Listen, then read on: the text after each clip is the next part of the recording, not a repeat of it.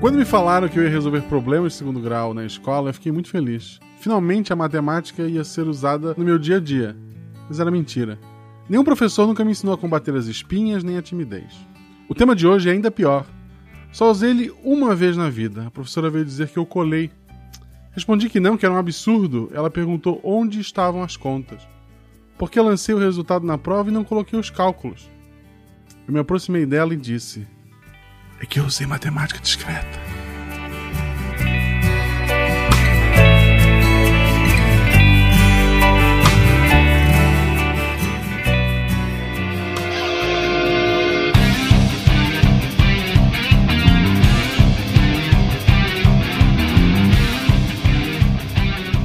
Olá pessoas, aqui é Fernando Malto Fencas, diretamente de São Paulo.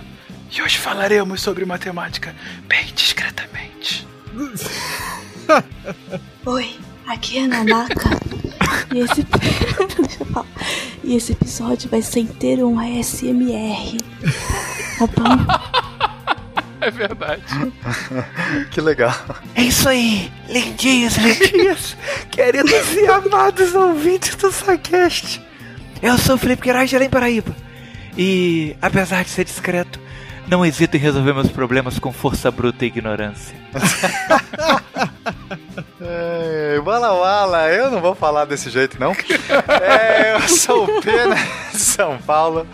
E eu resolvi o problema do Thanos usando matemática discreta, Olha mesmo sem aí. saber quem é Thanos.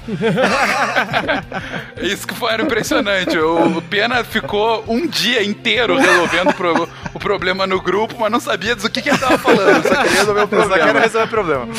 Foi excelente, excelente. Eu não sou discreto, alguém aqui tem que fazer bagunça. Eu sou o Diogo Bob de Cabo Frio e a gente vai ligar essa pauta ponto a ponto. Cara, se tem alguém que não é discreto, é o Diogo Bob. É. Sem, sem dúvida, dúvida nenhuma. Obrigado, obrigado pela, pela finesse que eu tenho nesse podcast. Olá, eu, Léo Brito, diretamente de São Paulo. Se eu perguntar para uma senhora que está fazendo aniversário quantos anos ela está fazendo, isso quer dizer que eu sou um matemático indiscreto?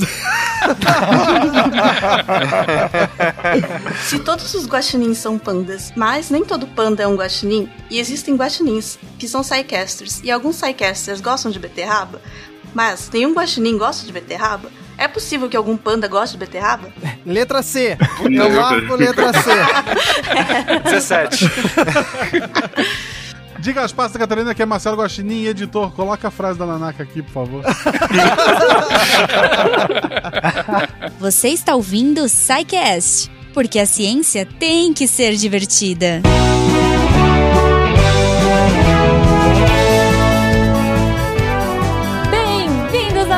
De recadinhos do SciCast! Eu sou a Jujuba, extremamente curiosa para saber o que seria uma matemática discreta. Será a matemática que usa cinza, óculos escuros, chapéu e anda no meio da multidão sem ser detectada? Ok.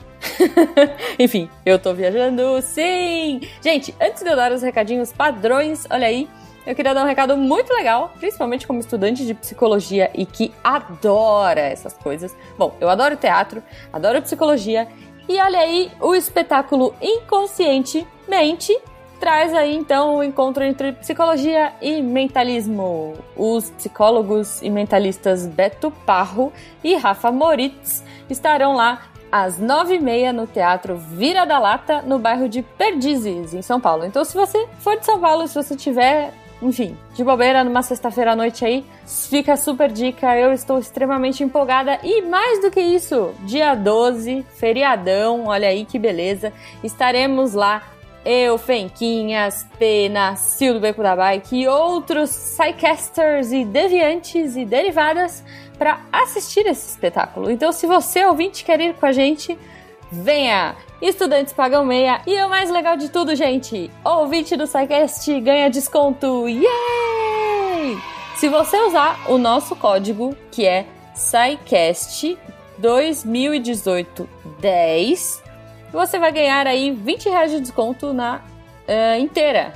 Cara, sai quase o preço da meia. Sério, eu sou ruim de matemática, mas eu tô ligada que isso é muito legal e é vantagem. Então, entre lá no site, enfim, o link vai estar aí no post. É, não deixe de assistir. Se vocês quiserem trocar ideia com a gente, se vocês quiserem, enfim, nos encontrar lá, estaremos na- no Teatro Vira da Lata, em Perdizes, São Paulo, assistindo inconscientemente no dia 12 de outubro. E para os recados padrões, eu gostaria de agradecer a vocês, todos os nossos patronos que fazem esse projeto ser possível e a ciência cada vez mais divertida. Se você ainda não é nosso patrono, a partir de um real através do PicPay, do Padrim e do Patreon, você pode colaborar. Se você quiser mandar recadinho pra gente, sua mensagem de amor, você também suas teorias sobre a matemática discreta, enfim, se você quer trocar uma ideia com os nossos Psycasters, você pode comentar no post, lembrando deviante.com.br, entra lá no post, manda sua mensagem de amor, talvez você receba um GIF, talvez você receba uma mensagem de algum Psycaster, talvez você faça novas amizades, olha aí que legal, e conheça mais gente que gosta de matemática discreta ou que não fazia ideia, como eu, do que é esse tema. E se você quiser mandar uma coisa mais intimista, contato arroba. Aliás, eu espero, por favor, mandem, é, enfim, tweets pro arroba portal coloquem aí no post qual a sua teoria sobre a matemática discreta. Antes de ouvir esse cast, então, posta a sua teoria e aí a gente descobre junto agora. Vamos pro episódio. Beijo!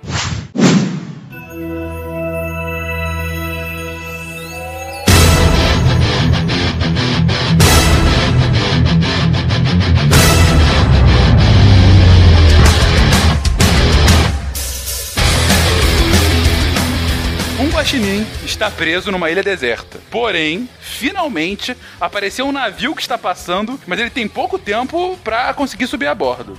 Ele tem 12 pérolas perfeitas e aparentemente idênticas que encontrou na ilha, e vai usá-las para pagar a carona. Porém, o capitão Tarek do navio disse que uma dessas pérolas é falsa, pois ele mesmo que as tinha espalhado pela ilha e ficado a observar o guaxinim sofrer. E agora, ele só salvará o guaxinim se este conseguir descobrir qual é a pérola falsa. Todas as pérolas verdadeiras têm exatamente o mesmo peso, mas a pérola falsa tem um peso ligeiramente diferente. Não se sabe se maior ou menor. E Guaxinim só tem uma gangorra e só dá tempo de usá-la três vezes antes do navio partir. Para resolver esse problema, o Guaxinim não precisa usar uma única operação aritmética de mais, menos vezes divisão, nem sequer usar um único número. Apenas precisamos de conjuntos e lógicas e assim poderá resolvê-lo com a máxima discrição. Peraí, não, não faz sentido nenhum esse negócio aqui. Eu, posso responder isso ou a gente ou quando começar o episódio? Não, já tá começando, já tá iniciado o episódio. Bota um Nola, né? Pá! Peraí, o Tarek, ele, ele, ele quer torturar o Guaxinim ou ele quer ganhar o Exatamente. dinheiro das pérolas? Porque essa não, porque as essa- pérolas eram dele. O, qual qual- qual a solução lógica? Montar um estilingue e atirar as 12 pérolas no Tarek. Essa é boa.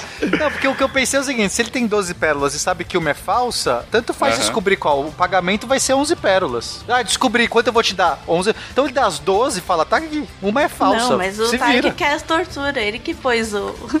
Eu não sou, eu não sou escritor, eu não fiz a narrativa, eu só peguei o problema.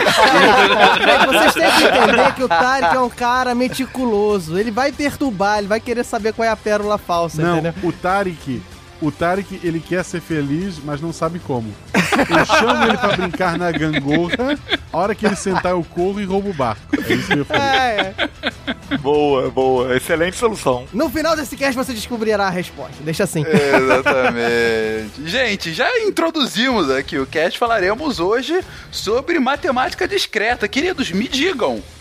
Então, o que, que é isso? Matemática discreta é usada para salvar o Guaxinim das garras malévolas do Tarek e suas pérolas?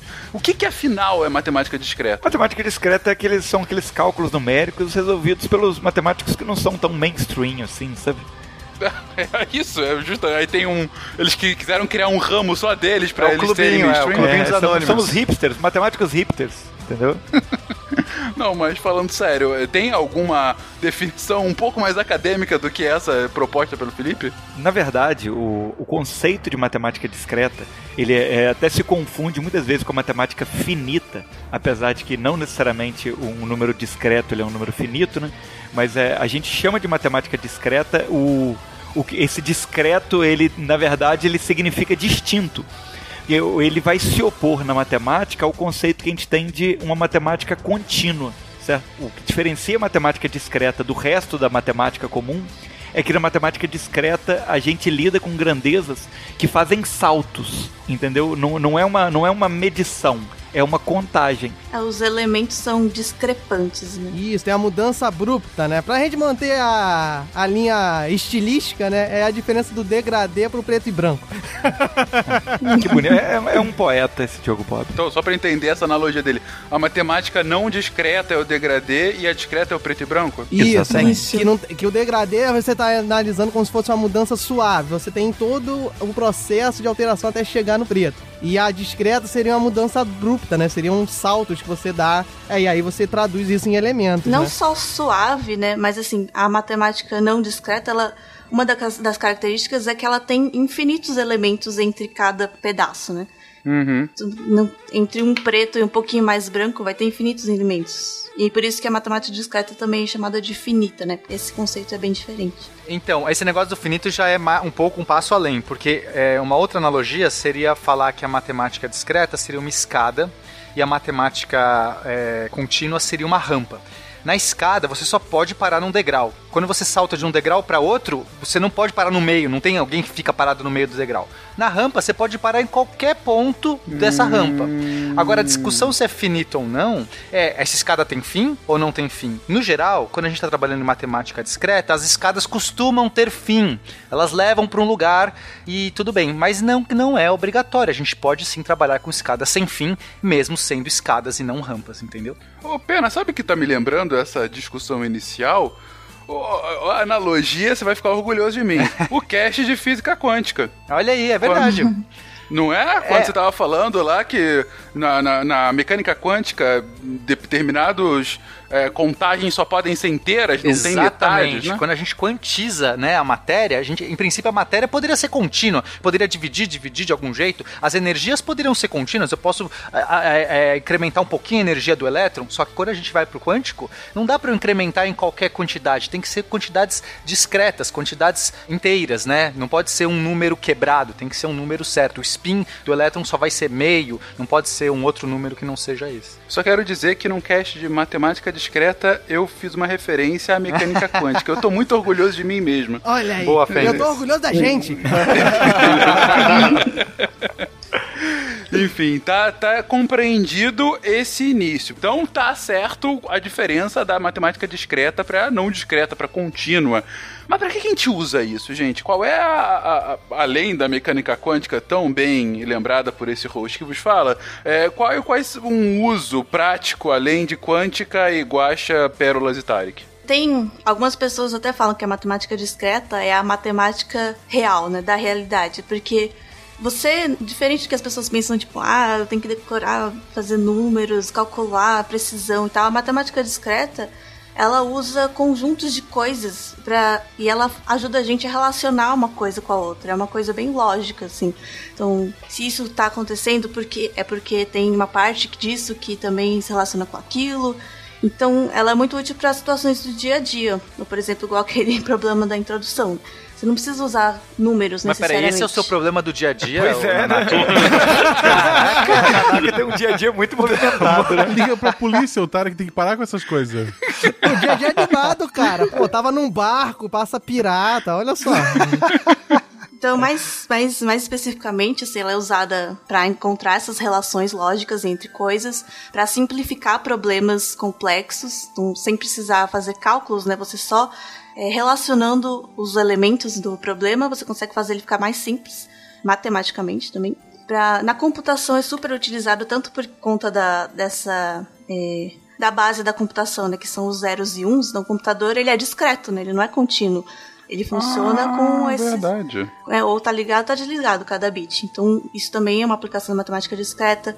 Otimização de algoritmos também, porque a matemática discreta ela tem uma característica que muitos problemas têm várias soluções. Tipo, Um problema pode ter várias soluções. Só que você quer achar o- o melhor, o que é mais rápido, o que precisa de menos operações, igual a parte da simplificação que eu falei, né? E isso é muito útil principalmente para otimizar algoritmos para eles ficarem mais é, consumirem menos recursos, né? Inclusive essa questão da, da, de algoritmo, de como o computador funciona, é, os algoritmos eles, eles são sempre incrementados é, por passos e são passos discretos.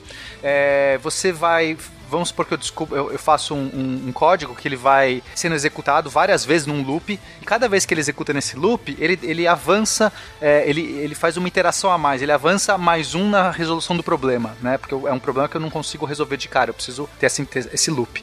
Então esses loops são passos discretos, eles não, não são passos contínuos, eu faço um mais um, um mais um, um mais um. Então a gente precisa ter uma boa base de matemática discreta para programar esses códigos de computador, senão a gente não consegue. Eu não posso fazer simplesmente uma integral, né? Para quem conhece cálculo diferencial integral, quando você faz um cálculo integral, eu vou somando é, pecinhas infinitesimais. E é tão bonito isso porque a gente pode sempre, é, pelo teorema central do limite, a gente sempre pode se aproximar quanto a gente quiser de um ponto, mas não chegar no ponto, porque a matemática contínua permite existir infinitos pontos. Eu vou me aproximando, mas eu não chego lá. Eu me aproximo e não chego lá.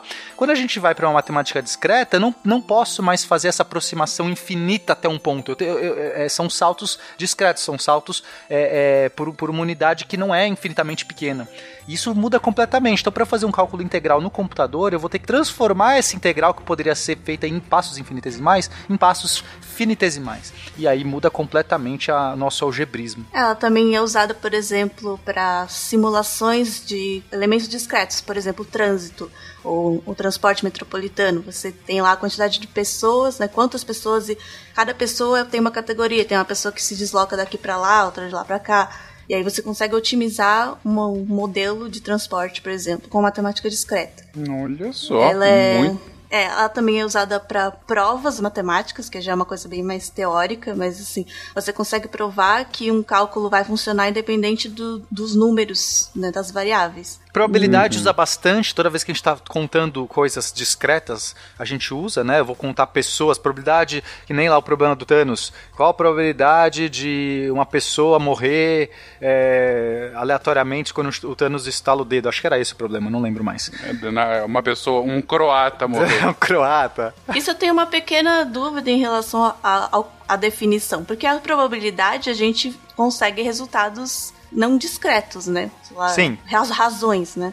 Mas é, depende, se for a frequentista, né? Se a gente fizer uma, uma probabilidade frequentista, a gente talvez vai fazer sempre é, trabalhar com números ah, sim, discretos. É. A matemática discreta, a gente pode fazer. Ela, ela permeia, assim, resumindo, né? Ela permeia quase todas as áreas da matemática, porque o que distingue ela é justamente essa análise da contagem, entendeu, Fencas? Então, você pode analisar vários fenômenos de maneira contínua, usando os números reais ou usando a contagem. E essa associação que a Nanaka e o Pena estão falando, fazendo com a computação, é primordial, porque a matemática discreta, ela anda junto com a computação numa via de mão dupla, entendeu? Porque ela facilita, ela propicia que algoritmos sejam melhores desenvolvidos, ela propicia que as notações e os estudos em relação à computação sejam feitos, e em contrapartida, a computação propicia que a matemática discreta, né, que é você analisar passo a passo, você consiga analisar fenômenos que em tese são fenômenos contínuos, entendeu? Um exemplo assim que me vem na cabeça, fora a vaquinha voando, né? É no filme Twister. Não sei se vocês lembram. A vaca voando todo mundo lembra. Mas não sei, não sei se vocês lembram aquela parte que eles estavam analisando o furacão, que eles jogam os sensores, que eram milhares de bolotinhas que iam voando, entendeu? Sim, lembro. Aquilo lembro. ali é o processo de discretização, ou seja, você transformar em discreto uma coisa que funciona de forma contínua, que é o fluxo do vento. Ah, entendi. Ou seja, eles estão colocando as... cada bolinha vai ser um pedacinho que vai ser contado para tentar transformar uma coisa contínua, que no caso é o furacão, o vento rodando, isso. É, é, para que possa ser melhor calculado, mais facilmente calculável. Isso, e isso Exatamente. só é possível ser feito, ou seja, esse método de análise e estudo humano só é possível ser feito porque os computadores têm uma alta capacidade de cálculo, alta capacidade de armazenamento um ser humano normal não ia conseguir fazer uma conta que o computador faz em, em, em alguns segundos. E é essa via de mão dupla que facilita tanto a matemática discreta evoluir como a computação também, entendeu? Eles andam meio que juntos. Então, basicamente, tudo que. Basicamente, tudo eu acho que eu estou exagerando, né? Mas boa parte do que for, assim, da matemática discreta vai ser aplicado em processos que, em algum momento, tem um viés computacional, entendeu? Uma outra área também que acho que muita gente não pensa que pode ser usado é na linguística, né? Porque a, a linguística estuda conjuntos, são conjuntos de elementos que se relacionam entre si para formar a língua, né?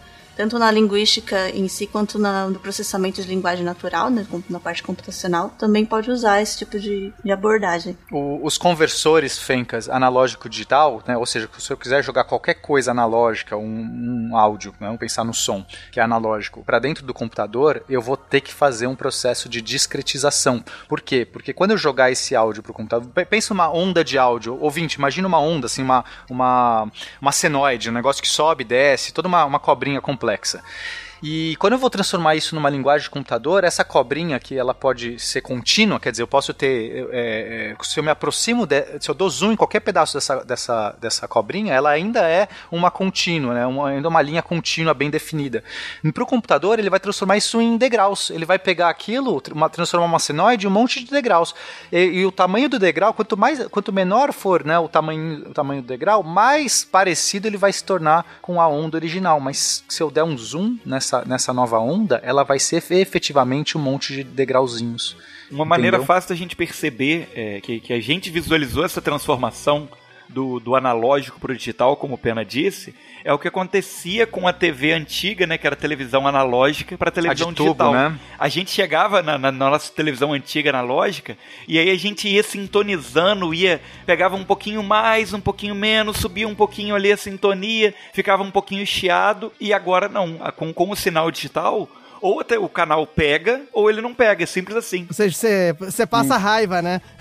É. que agora não tem jeito. Hoje você botava um bombril para ver se melhorava alguma coisa. Ouvintes mais novos, isso não é brincadeira. Era. Era bombril mesmo.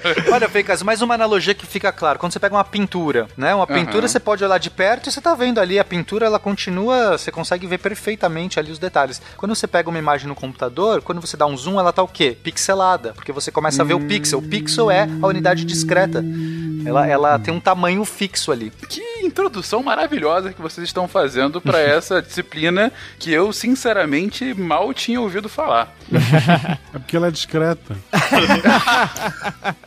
Obrigado.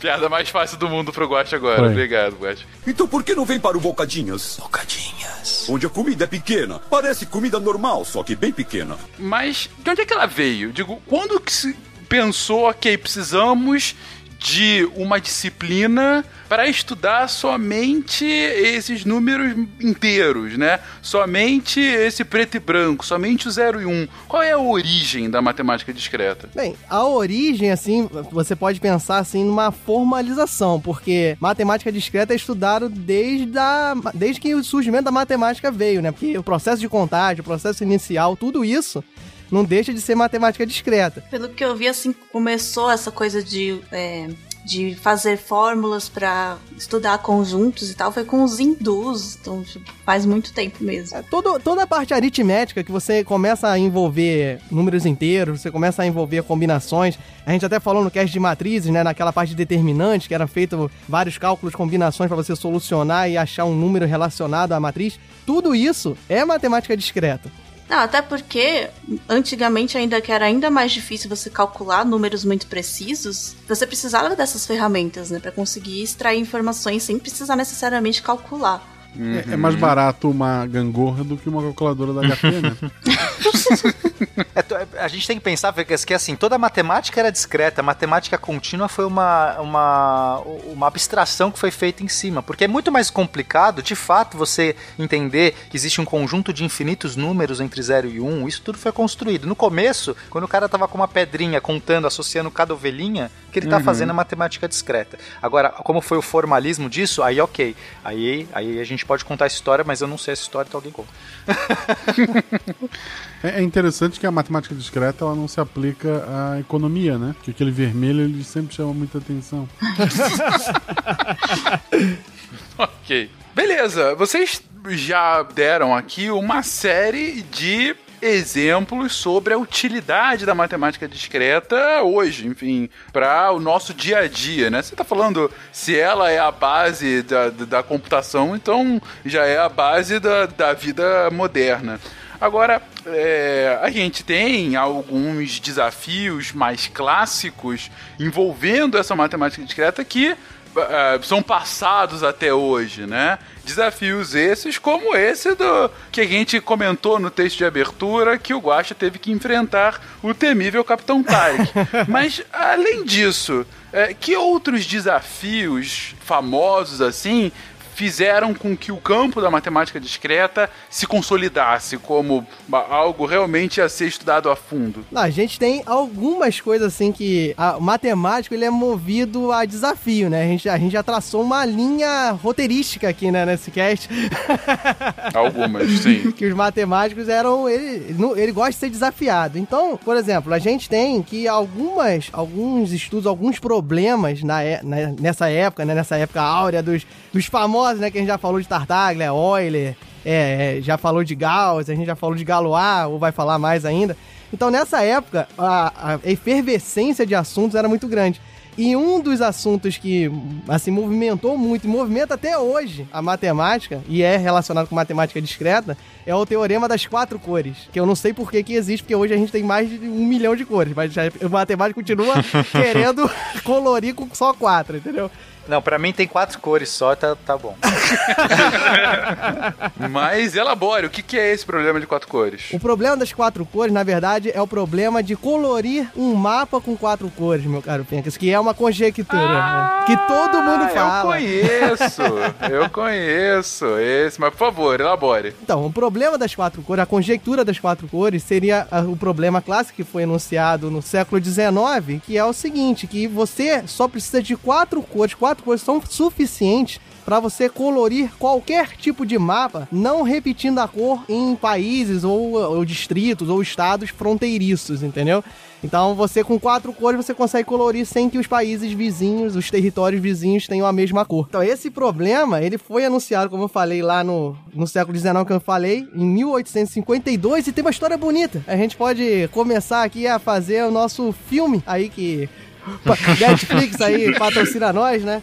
Que é o seguinte: Vamos lá. O nosso querido Francis Guthrie, ele tava o seguinte, tava sem nada para fazer, ele tava brincando de colorir, né, um mapa dos distritos da Inglaterra. Tava sem nada para fazer, tava lá à toa, porque naquela época não tinha o quê, o Guaxinim? Não tinha Netflix, mas ao invés de cair no lado negro da matemática, ele veio pra geografia, isso é bom. É isso aí. então, e ele tava nesse problema, e aí ele conjecturou, ele falou, pronto, ele conseguiu colorir com quatro cores, olha, qualquer mapa eu consigo colorir com quatro cores somente. E assim, não repetindo as cores nos países fronteiriços. Esse foi, essa foi a grande conjectura do Francis Guthrie, que por sua vez ele era botânico. Naquela época, né, o pessoal tinha várias ciências. Era botânico, ele era também por vezes matemático. E ele tinha um irmão, que era o Frederick Guthrie, né? Que estudava matemática com o nosso querido De Morgan. Então já temos três personagens aí, certo? De Morgan, uhum. que, que vai ser, que, que ainda vai ser muito citado num vindouro cast que nós faremos, né? Com certeza. Nanaka deve conhecer muito bem que as leis de De Morgan. De Morgan Freeman, não é esse? Também. É o matemático e Deus nas horas velhas. Olha só, já tem o, o ator para fazer o De Morgan. Olha só. Porque, porque agora agora o roteiro vai ficar bonito, porque o Frederick Guthrie, ele estudava com o De Morgan e ele ficou entusiasmado com esse problema das quatro cores que o irmão dele conjecturou e levou pro De Morgan, falando lá: olha só, meu irmão aqui não estuda aqui, mas ele gosta de matemática. Toma aí, ó, ele botou essa conjectura. É verdade ou não é? Conjectura, para quem aí não é muito.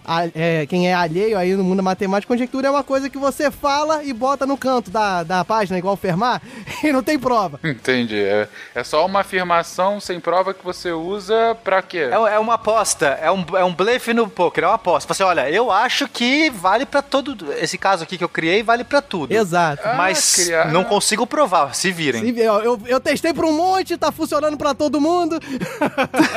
É, entende. Criaram uma palavra para um achismo. É basicamente isso. Beleza. Uma, é um achismo bem elaborado. Exato. É um achismo. Ok. Hum. Então continue com o achismo. É aquele achismo que tu bota assim a mão no queixo e fala, pô, faz sentido. faz sentido, beleza. Continue. Então, ele mandou e o Demorga ficou, ficou louco, ficou, pô, isso é muito maneiro e muito, eu sempre pensei em colorir mapas durante a minha aula. Quem nunca, né? Não, agora eu peço, Guaxa, você como o único geógrafo da mesa, eu te pergunto, qual é a vantagem de você ter um mapa em que ah, lugares contíguos, lugares que é, Fronteiriços. é, fronteiriços, né, países, regiões, estados, cidades, qual é a vantagem de que as cores não sejam as mesmas? Tem que bater o olho no mapa e ele tem que dar as informações, né? Se dois países tiverem a mesma cor, tu acaba não sabendo onde é a fronteira de um, onde, onde começa um país. Ela cria outro. guerras aí, ó, cria guerras. Olha aí, conflitos internacionais. É importante saber Muito não, não só fronteiras, mas, por exemplo. Ah, ah, não, é só fronteira. Não, mas ó, o rio, o rio, o mar tem que ter outra cor também, não é? É, e isso é um problema. sim. Por exemplo, o, o Pena é uma pessoa que eu nunca faria trabalho com ele. Porque verdade. já aconteceu de um amigo meu na faculdade descobrir que era daltônico pintando mapa. Ele afogou dois países e a gente explicou pra ele, cara. Gente, de- deixa eu contar, inclusive, a minha história bonita, Função como que social eu... isso aí, ó, tá vendo? Da, da matemática. Como eu descobri que eu era daltônico. Quer dizer, eu não Vamos lá, descobri, cara. mas é, eu tive um indício. Porque é o seguinte, quando eu, é, eu tava no colégio, exatamente pintando mapas e fazendo aquelas cores. Exatamente, acho que era exatamente pintando mapa. Tava assim, né? Pinte com, sei lá, o verde, o, o Brasil. Uma bobagem assim. Aí eu, eu, eu era muito inseguro com cores, né? Porque eu olhava assim e eu não tinha certeza, porque tinha muitos verdes possíveis, assim, às vezes. Eu olhava, nossa, tudo... só que as pessoas falavam, não, isso aqui é vermelho. Eu falei, caramba, será que eu não sei cor? Eu tinha tanta insegurança, eu realmente me achava burro. Eu falei assim, nossa, eu sou meio burro, sou meio lento. Aí o que, que eu fazia? Eu tinha aquele conjunto de 24 lápis de cor, 36, sei lá, era um conjunto gigante de lápis de cor que toda mãe comprava pro filho, assim. Sim, sim. E aí o que, que eu fazia? Tava lá na prova, né? Eu escondia o meu conjunto de lápis embaixo da carteira, daquelas que tinha aquela coisinha embaixo pra você colocar coisa. Virava pro amiguinho e falava assim: "Me empresta o verde". e aí eu pintava, eu fazia isso, gente. Olha só como era a minha insegurança. E aí eu fui crescendo, aí eu falei: "Nossa, eu sou muito burro". Aí eu descobri que existia daltonismo. Eu falei assim: "OK, eu sou burro, sou daltônico, prefiro ser daltônico". Aí comecei Ah, foi uma escolha. E desde então ele assume esse título, né? Ele nunca fez um exame.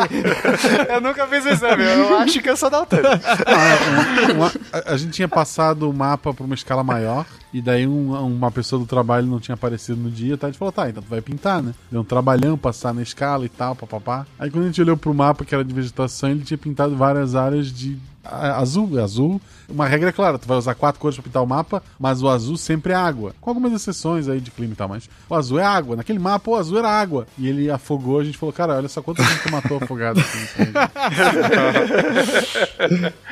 Mas enfim, mas continuando aqui a matemática discreta. Então ele tinha feito esse achismo muito bem colocado de que um mapa poderia ser pintado somente com quatro cores, sem ter qualquer tipo de problema de fronteiras com a mesma cor. Uma coisa, outro fator importante é que tu, ah, por que, que eu vou usar quatro cores se eu posso usar 36? É pra não ter aquela poluição visual, né, gente? Pra te poder. Afinal, isso aqui é um cast de matemática discreta, imagina, uma coisa extravagante. Exato, é, não é matemática carnavalesca. Tudo faz sentido agora, mas continua, Diogo. Então aí o, o Demorga, né, ficou preocupado, tava preocupado com os alunos dele, né, o Pena ali, que tinha dificuldades em colorir mapas, falou, pô, isso aqui é sensacional, essa conjectura aqui tem que ser provada. Aí ele não era a pessoa mais indicada, assim, no momento ele falou, vamos escrever uma cartinha, porque naquela época se adorava escrever cartinhas entre matemáticos, Escre- escrever uma cartinha pro meu amigo Hamilton, que é o Hamilton do conjunto dos quaternios, que a gente falou que o Pena vai fazer essa pauta ainda. Ah, verdade, verdade, verdade. E então o Hamilton falou o seguinte: ele mandou aquela carta super entusiasmado e agora vem o plot twist. Porque o Hamilton respondeu essa carta quatro dias depois, falando que não era muito interessante, que ele não ia pesquisar muito sobre aquela área, porque ele não viu muito fruto, não viu muito. Não achou muito- graça é, nenhuma, né? no Eu tenho A cinco gente tem cores. 36 cores, né? Eu tenho, eu tenho aquele, aquele, aquela caixinha de lápis de 16 cores, então pra que, que eu quero saber com quatro cores? Eu sou, sou rico, sou o Kiko da matemática, não preciso.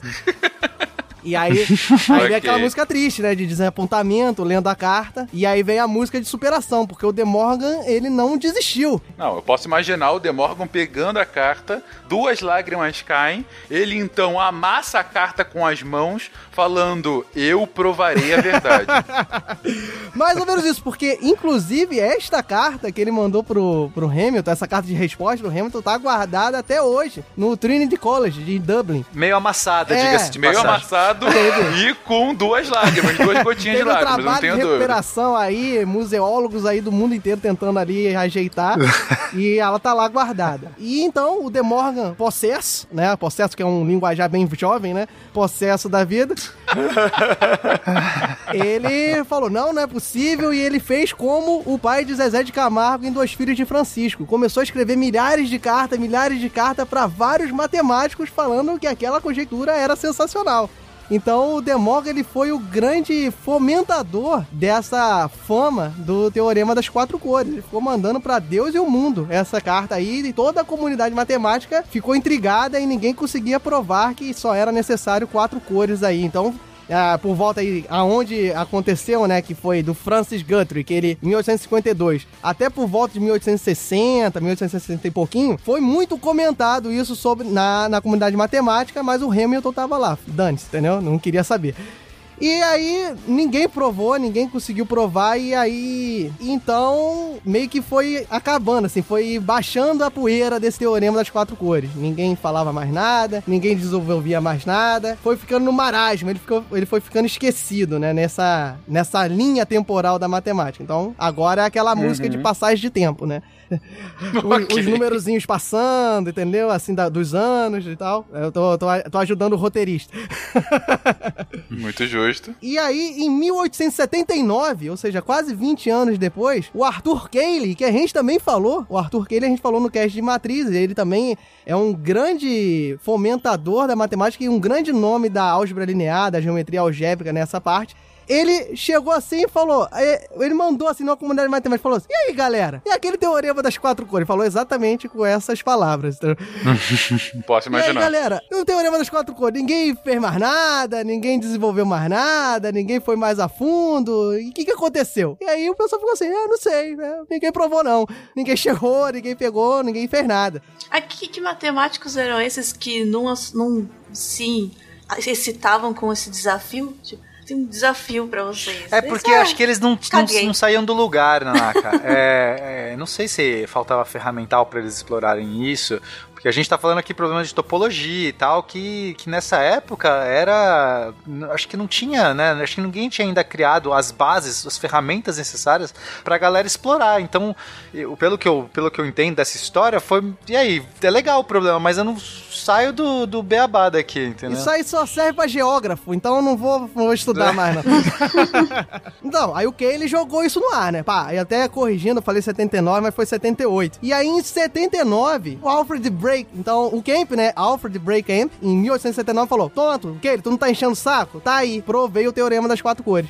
E aí, publicou, levou na Sociedade Matemática. Os matemáticos falaram que a, a demonstração dele precisava de alguns ajustes, mas ficou lá, tá aprovado. Aí, todo mundo começou a comprar aquelas canetas que tem as quatro cores, né? Verde, vermelho, preto e azul. Pronto. Tá, Tá resolvido, resolvido. o problema. Mas agora entra aquela música de, de tensão, né? Todo mundo, a, a fábrica das canetas de quatro cores a todo vapor, pessoas milionárias vendendo canetas de quatro cores. col- é, faça aqui a, a- o mapa da maneira que você quiser com a nossa caneta Psycast 4 Color. Boa propaganda. Em Mas e aí? 1890 chegou um problema, porque o nosso querido Per- Percy John... He- Ih, agora o meu inglês vai, vai ser... Ô, Pena, chama o Pena. Fala o nome do matemático aí, Pena, por favor. É, não sei não. Hillwood. Eu não- esse nome Hillwood, parece, Hillwood. parece estar errado. Falta alguma letra aí no meio, não fala? Ou não? Ah, Mas Hillwood Hillwood. até que se prove o contrário. Então, o nosso querido Percy John Hillwood, com a ajuda do Pena, ele falou o seguinte, mas ele falou exatamente dessa maneira. Mas espera aí, esse teorema aqui das quatro cores... Gostei de como ele afinou pra falar é, isso mais, é mas tudo aquela bem, indagação, entendeu? Mas espera aí, Entendi, ente- entendi, entendi. esse teorema tá com uns probleminhas aí, tá errado. E ele demonstrou que havia um erro na demonstração de 1879. e teve um grande problema, porque ele encontrou o erro e não conseguiu provar mais o teorema das quatro cores, entendeu? Ele chegou nesse problema, tentou, é porque normalmente o matemático procurava problema na demonstração dos outros, pra ele provar aquilo que o outro tinha dito tinha provado. Entendi. Aí ele ficou naquela frustração e não conseguiu provar, mas ele fez o avanço que é é o teorema das cinco cores. Ele falou que com no máximo cinco você conseguiria, mas com o teorema das quatro cores não era não era provado, não se saberia. E ficou esse vácuo no ar, entendeu? Essa essa tristeza para toda a família do Camp, né? Porque já estavam ali, já tinham o slogan das canetas Psycast for Color ali. Pô, posso Decadência. imaginar. Não, as ações... As ações da BIC, no momento, caíram vertiginosamente. Não, mas isso foi importante, Fencas, porque se você prova que com 5 você consegue fazer, Uhum. e obviamente com mais também, basta você provar que com 3 não dá pra fazer, né? Porque aí meio que é um outro jeito de você falar que só precisa de 4. Ah, entendi. Mas pode ser que não dê pra fazer com três, nem com quatro. Sim. É, sim, sim. Ah, é verdade. Então não basta provar. não, não, não, não, não, não. Mas, ah, sim, é verdade. Então esquece o que eu falei. Não, porque- esquece não, porque é. essa indagação percorreu 124 anos na história. Porque acharam que era fácil, mas chegava sempre na naga e falava, não, peraí, não, não é assim não. Tá errado. E- Nanaka, mal podemos ver Do seus Morgan, movimentos. né? do Morgan, tem que estudar. E aí, durante 124 anos, é essa ficou aí esquecido o teorema das quatro cores, ninguém conseguia provar. Até que, e fazendo o paralelo aí com a matemática discreta, esse estudo e outros, né, motivando cada vez mais teorias, cada vez mais estudos em relação à matemática discreta, em relação à combinação, à combinatória, porque num primeiro momento esse teorema das quatro cores era tentado provar por via de combinatória. Houve o desenvolvimento de teorema dos gráficos, que a gente vai falar aqui. Então, foi toda uma teoria desenvolvida em cima desse problema e de outros, e até agora nada. E só com o implemento da computação, que 124 anos depois, a gente conseguiu dar um salto nesse nosso filme da história das quatro cores. A gente pode falar que foi um salto quântico? É, é. Desculpa, gente, eu sei. Não usem quântico para coisas que vocês não sabem. Não era só é. sentar e pintar pra ver se dava certo? Não, é assim, eu gosto de estar falando assim dessa forma, e parece piada, mas eu tava pensando nisso. É, é, é, por exemplo, se alguém falou, ah, com quatro cores rola. Não era só alguém tentar mostrar um mapa de fato que, olha, não, não rola? Não, o problema é que você tem que aplicar isso pra qualquer mapa possível. Né? Exatamente. Então, Porra, em 120 anos dá pra pintar todos os mapas possíveis na época, gente. Eu também acho, eu tô Não. com guacha nessa. não, Eles esperaram inventar o paintbrush pra só clicar é isso. Aí clica pintar, pintar. Olha só, pintar. só pra mostrar a complexidade disso. Se você for pensar na sua Via Láctea, ela pode ser considerada um mapa, entendeu? Então é muito complexo você pensar que você pode fazer pra qualquer mapa, entendeu? Porque a, a gente normalmente restringe muito ao mapa mundi, aos países que você tem ali. é tipo, não é qualquer mapa que exista, é qualquer mapa que possa existir em qualquer universo paralelo. É. de- Porra, já tinha, já tinha Tolkien, não? É só pegar. Já tinha lá o mapa de Valfenda e coisas do É, gênero.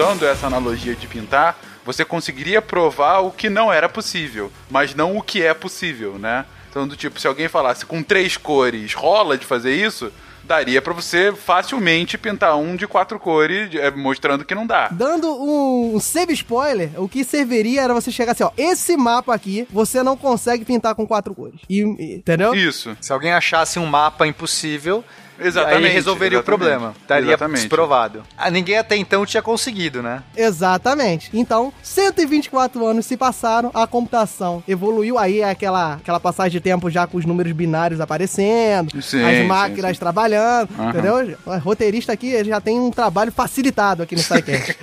e aí o que acontece? Passaram esses anos, até que em 1976, o nosso querido, querido, não sei, né? Não sei se ele era uma boa pessoa, mas vamos falar que é o querido aqui, o Kenneth Apple e o Wolfgang, que não é o da Sense8, tá? É outro Wolfgang, olha, fazendo referências à cultura pop. E- E o Apple é o da Apple?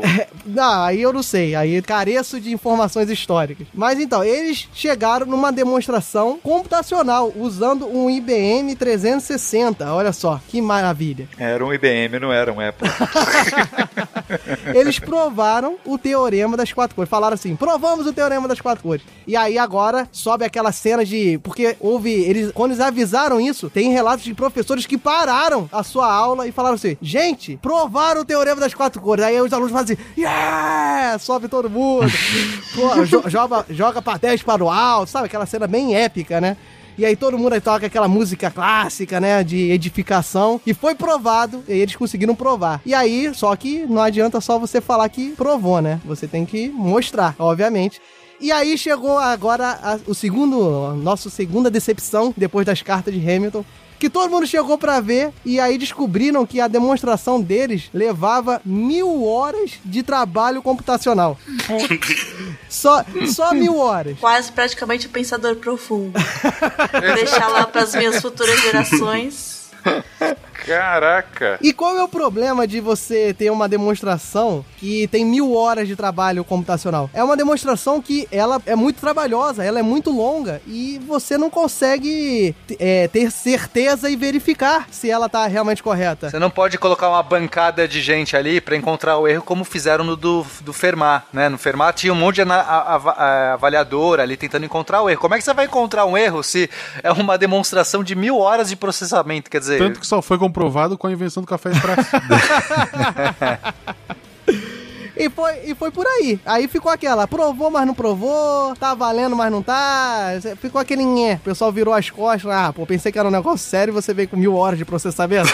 e virou as costas e ficou aí. Mas a comunidade matemática ficou meio que dividida. Ficou aquele assim, a- aceitaram que estava demonstrado o teorema das quatro cores, mas tem sempre as pessoas, tipo nós aqui, questionadores, que falavam, não, não é bem assim não. não, não. Provou, mas não provou. É mil horas de processamento. As pessoas que acreditam que a Terra não, não é redonda, né? Imagina uma coisa que mil horas de computador, né? E o que que acontece? Nesse sentido, então, foram, já que estava provado, entre aspas, né, com esse trabalho de computacional de mil horas, de- é, deu um novo fervor aí na comunidade de matemática de tentar atacar esse problema da- da- do teorema das quatro cores para que se simplificasse a demonstração, se conseguisse fazer de uma forma computacional que, que fosse, é, mas de uma forma mais simples, que demandasse menos trabalho de dados e assim pudesse ser verificado, pelo menos. E diga-se de passagem, até hoje a demonstração sem ser por via computacional não foi feita, tá? Não tem uma demonstração assim que é feita com conjecturas Analítica. analíticas que a gente fala, né? Que é você pega o teorema, vai pegando proposições, vai encadeando e você chega num resultado considerando um mapa genérico, alguma coisa do tipo, entendeu? Sem ter que fazer vários testes, fazer várias contagens. E essa demonstração não se tem. E aí, em 1994, né, a gente dá um outro salto, né, 76 para 94, o nosso querido Paul Seymour, ele fez uma nova demonstração em 1994 que demandava menos trabalhos, que o computador em um dia conseguia fazer. Mas mesmo assim, ficava aquela questão da demonstração analítica, que não tinha sido feita, foi feita de modo computacional, e aí com um dia de trabalho computacional poderia ser refeita essa demonstração do Paul Seymour. E agora vem o grande plot twist de toda essa nossa história do Netflix. Tan, tan, tan. Fala agora, Fergus. Ó céus, o que, que poderá ter acontecido? Oh, meu Deus! O como essa história pode ter mais uma reviravolta? Esse ano, em 2018, Alva the Grey pegou um grafo que seria uma visualização isomorfa, uma coisa que você pode encarar como um mapa, e falou o seguinte: esse mapa você só colore com cinco cores. Putz, ele fez exatamente o que a gente falou que a gente falaria. Exatamente. Olha só, o cara conseguiu achar o mapa, é, o que prova que estaria errado. É, ele pegou Isso. um mapa com. Na verdade, ele pegou um gráfico que a gente vai explicar mais pra frente um pouquinho. A gente vai explicar o que, que seria isso, mas ele pegou um conjunto de pontinhos que tem 1581 pontinhos interligados, como se fosse um mapa de 1581 países. E ele mostrou que esse mapa não é possível colorir com quatro cores e sim com cinco. E aí agora a comunidade matemática tá verificando pra ver se realmente ele tá certo ou não. Ou seja, essa história toda, o teorema de quatro cores ainda é um mistério e motiva a matemática discreta. Que coisa, tá explicado aí o porquê das ações do, da BIC terem tido essa queda bastante vertiginosa esse ano. É, porque teve que botar mais uma cor, né? Em vez de ser quatro cores. Foi Exatamente. nessa época que a China lançou aquela caneta de 10 cores, sabe? Aquela que é tipo um tamborzão. Já se garantiram, né? Exatamente. Vai que, né? Vai que nem com cinco Na funciona. verdade, com uma cor só dá, tá, gente? Porque é só tu desenhar quadrado, fazer a linha vertical. Faz bolotinha, trianglinho. É, dá pra fazer o mapa todo em preto e branco. Enquanto os matemáticos debatem o assunto há 150 anos sem chegar a uma solução, os geógrafos são muito mais práticos, né? ok, tem uma cor só, vamos fazer com símbolo, todo mundo entende. Mas bem, vamos lá. Vamos lá, gente, porque não é só do teorema das quatro cores que a matemática discreta se fez. A gente comentou agora há pouco, enfim, tem comentado aqui, que toda a questão computacional gira em torno dos números binários e uma das coisas mais interessantes do progresso computacional que a gente teve é a criptografia. A criptografia que no início era quase um hobby, depois virou um assunto militar e hoje envolve a gente o tempo todo. E o que, que tem a ver a criptografia e a matemática discreta, gente? É, meio que desde o princípio, se a gente for pensar a criptografia como sendo um algoritmo que você troca, permuta, substitui símbolos por outros, tudo isso é do ramo da matemática discreta, né? Porque a gente não tá, não tem um contínuo de elementos aqui, a gente tem um conjunto, co- é, um conjunto limitado de elementos e a gente vai tentar criar um, um código, né? A gente vai criar, primeiro você vai fazer uma cifra que você pega uma certa mensagem, né? Aquilo que você quer mandar para outra pessoa, você codifica ele, cria essa cifra e essa cifra tem que ser reversamente, você tem que ter algum outro processo que você recupera a mensagem original. Então, no começo da criptografia, ela era feita em cima disso. Isso é totalmente a área da matemática discreta, substituição, permutação, trocas, etc. Aí quando entrou a parte da computação, então ficou discreta, discreta de novo, porque os computadores fazem processos discretos, a gente falou, não só porque eles são binários, é porque assim, todo computador tem uma memória limitada que ele tem que armazenar, mesmo que você faça uma variável float, que a gente chama que é uma variável decimal, ainda assim ele tem um limitador. Então, mesmo o computador vai sempre ter essa, essa característica discreta, mas também porque as iterações que ele, fa que ele faz, o computador, é sempre discreta, quer dizer, são, são passos discretos. E então toda esse, essa característica vai novamente, e, e a gente está falando agora de criptografia usada em computação, desde o começo da computação, quando o Alan Turing começou a usar né, os primeiros computadores ali que ele desenvolveu para quebrar o código da Enigma dos, dos nazistas. Então ali a gente já estava vendo o poder da computação sendo usada para quebrar mensagens criptográficas. Mas hoje em dia a, a criptografia ela é essencial para as comunicações, para o uso da internet, de qualquer coisa que você precisa ter algum é, é, sigilo nos seus dados, né? Você vai passar um cartão de crédito, comprar alguma coisa na internet, tudo isso tem que ser criptografado. Em especial a gente usa hoje usa uma criptografia que utiliza números primos para você gerar chaves é, é, muito particulares. E quando você multiplica é, dois números primos para gerar um, um, outro número enorme, isso tudo é, é, totalmente o ramo da matemática discreta, porque a gente está trabalhando sempre com números inteiros, no caso números primos, para fazer essas contas. Então meio que a criptografia é por excelência uma área da matemática discreta. Perfeito. E tem até uma questão que a criptografia hoje, Fencas, ela avalia muito, quer dizer, é, acho que esse é, é, o, o assunto mais importante dentro da criptografia que a gente chama de problema P igual NP. Pena que citou agora P igual NP.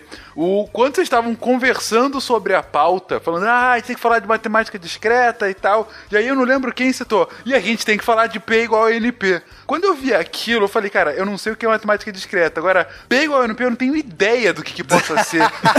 o que, que é isso? é, olha, esse é um dos problemas abertos aí, é, problemas que valem um milhão de dólares da matemática. Inclusive você ouvinte que quer se aventurar aí, né? Ah, o teorema de Fermat já provaram, droga, perdi a minha oportunidade. Não, você tem uma oportunidade.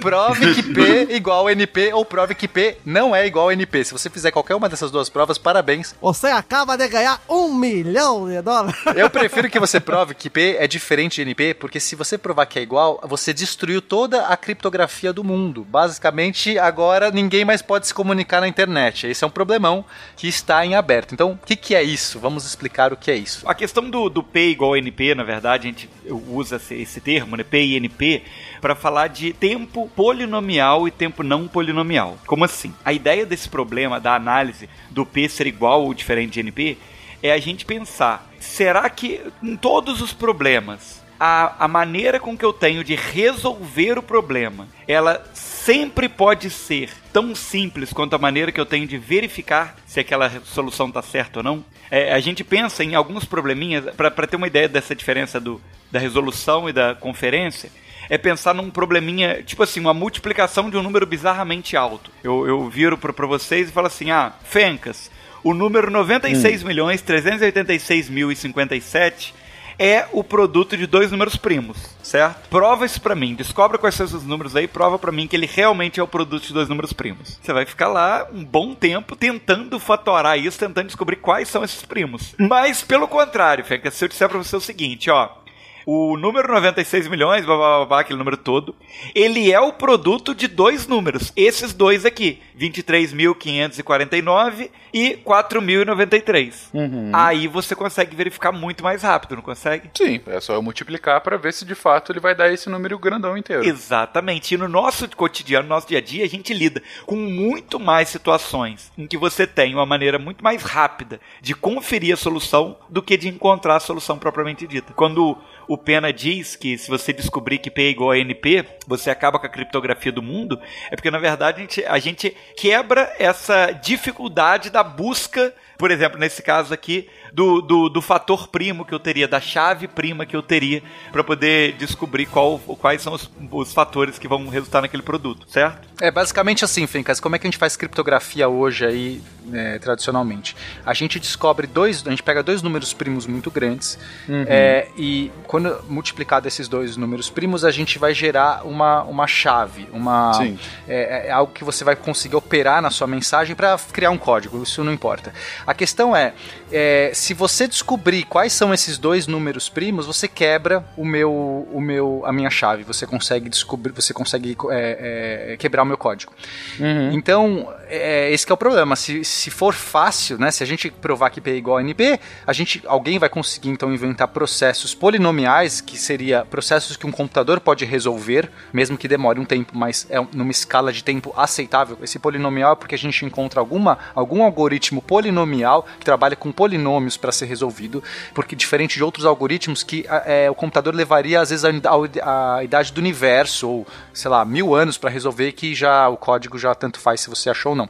Então quer dizer existem processos polinomiais para encontrar esses dois números primos e aí acabou a criptografia no mundo. Né? As pessoas vão quebrar rapidamente os códigos em vez de fazer força bruta. Essa questão do, do, do tempo do universo é, é fácil da gente perceber isso é, no, no, num, famoso, num problema famoso desses problemas de, de combinatória e ao mesmo tempo de, de P igual a NP, que é o tal do problema do caixeiro viajante. É, é um probleminha Hum. bem clássico, assim. Que ele diz o Que é? seguinte: é, o, o, que, que, ele, o que, que ele diz? Ele diz o seguinte: você tem um, um caixeiro viajante. O que, que é um caixeiro? O cara que leva caixas. Ele vende produtos, é um comerciante, gente. É que esse termo é da, da, da época da, da tia Cocota. Ninguém usa mais caixeiro viajante. Ele é, o, ele é um mercador que viaja de cidade em cidade levando as mercadorias dele, certo? É revendedor da Avon. Ninguém mais usa caixeiro viajante porque hoje a gente fala PlayStation viajante. Ah, piadinha. Você põe na sua boca e come. Nada fica preso nos seus lábios. É pequeno e cabe tranquilo. cabe tranquilo. Beleza. É um revendedor da Avon itinerante. Isso aí. Da Avon. Ok. Que, que faz marketing multinível junto também. Ah, boa, boa, Entendi. boa. Eu tenho, Vendi no D também. eu tenho meu revendedor que ele vai fazer é, reuniões da, do marketing multinível de cidade em cidade, né?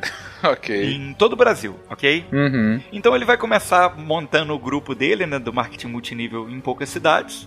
Então, digamos que ele começa a visitar aí três cidades. E aí Ok. ele quer planejar qual é a maneira com que ele tem de viajar por essas três cidades, sair de uma ir para outra, depois ir para outra, depois voltar para a cidade original, percorrendo a menor distância possível. Que você parar para pensar, dependendo do caminho que ele percorrer, ele pode anda- anda- acabar dando uma volta maior, entendeu? Pegar um caminho um pouco mais, mais longo, tudo bem? Ele quer economizar a gasolina dele, né? Ele quer economizar o tempo dele. As cidades não estão equidistantes uma da outra. Então, às vezes, se ele vai em uma para depois ir na outra, seria mais rápido se ele fosse direto na outra para voltar, alguma coisa do tipo. Sim, sim, sim.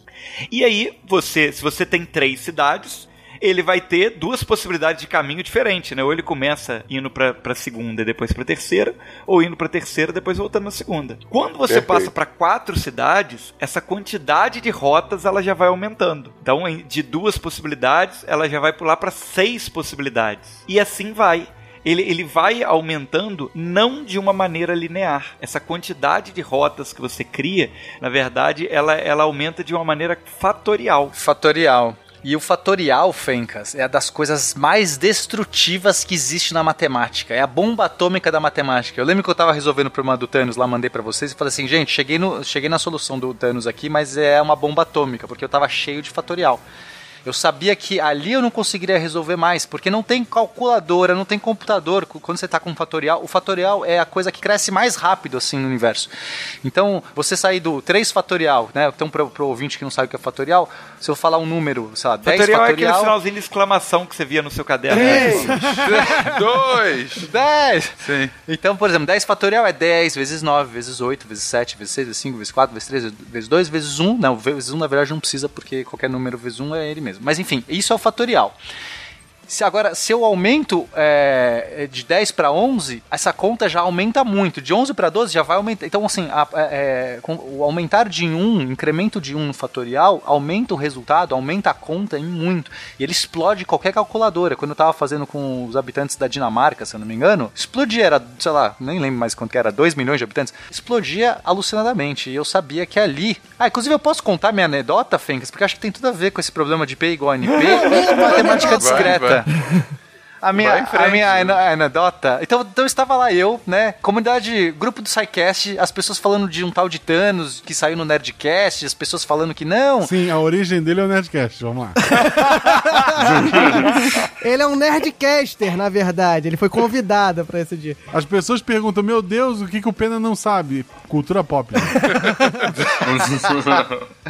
Aí tinha alguma. Estavam falando que teve um episódio do Nerdcast que um tal de Thanos instalava o dedo e aí matava metade da população do mundo, né? E aí eles. Lembrando que você ouviu isso primeiro no Contrafactual, mas continue.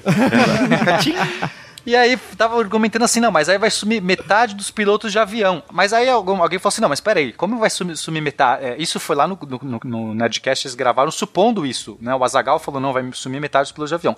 Mas na comunidade do SciCast, eles estavam discutindo, não, mas peraí, não dá pra saber se vai subir metade, porque é aleatório. Pode ser que só- todos os pilotos de avião fiquem e somem todos os garis, sei lá, podia ser.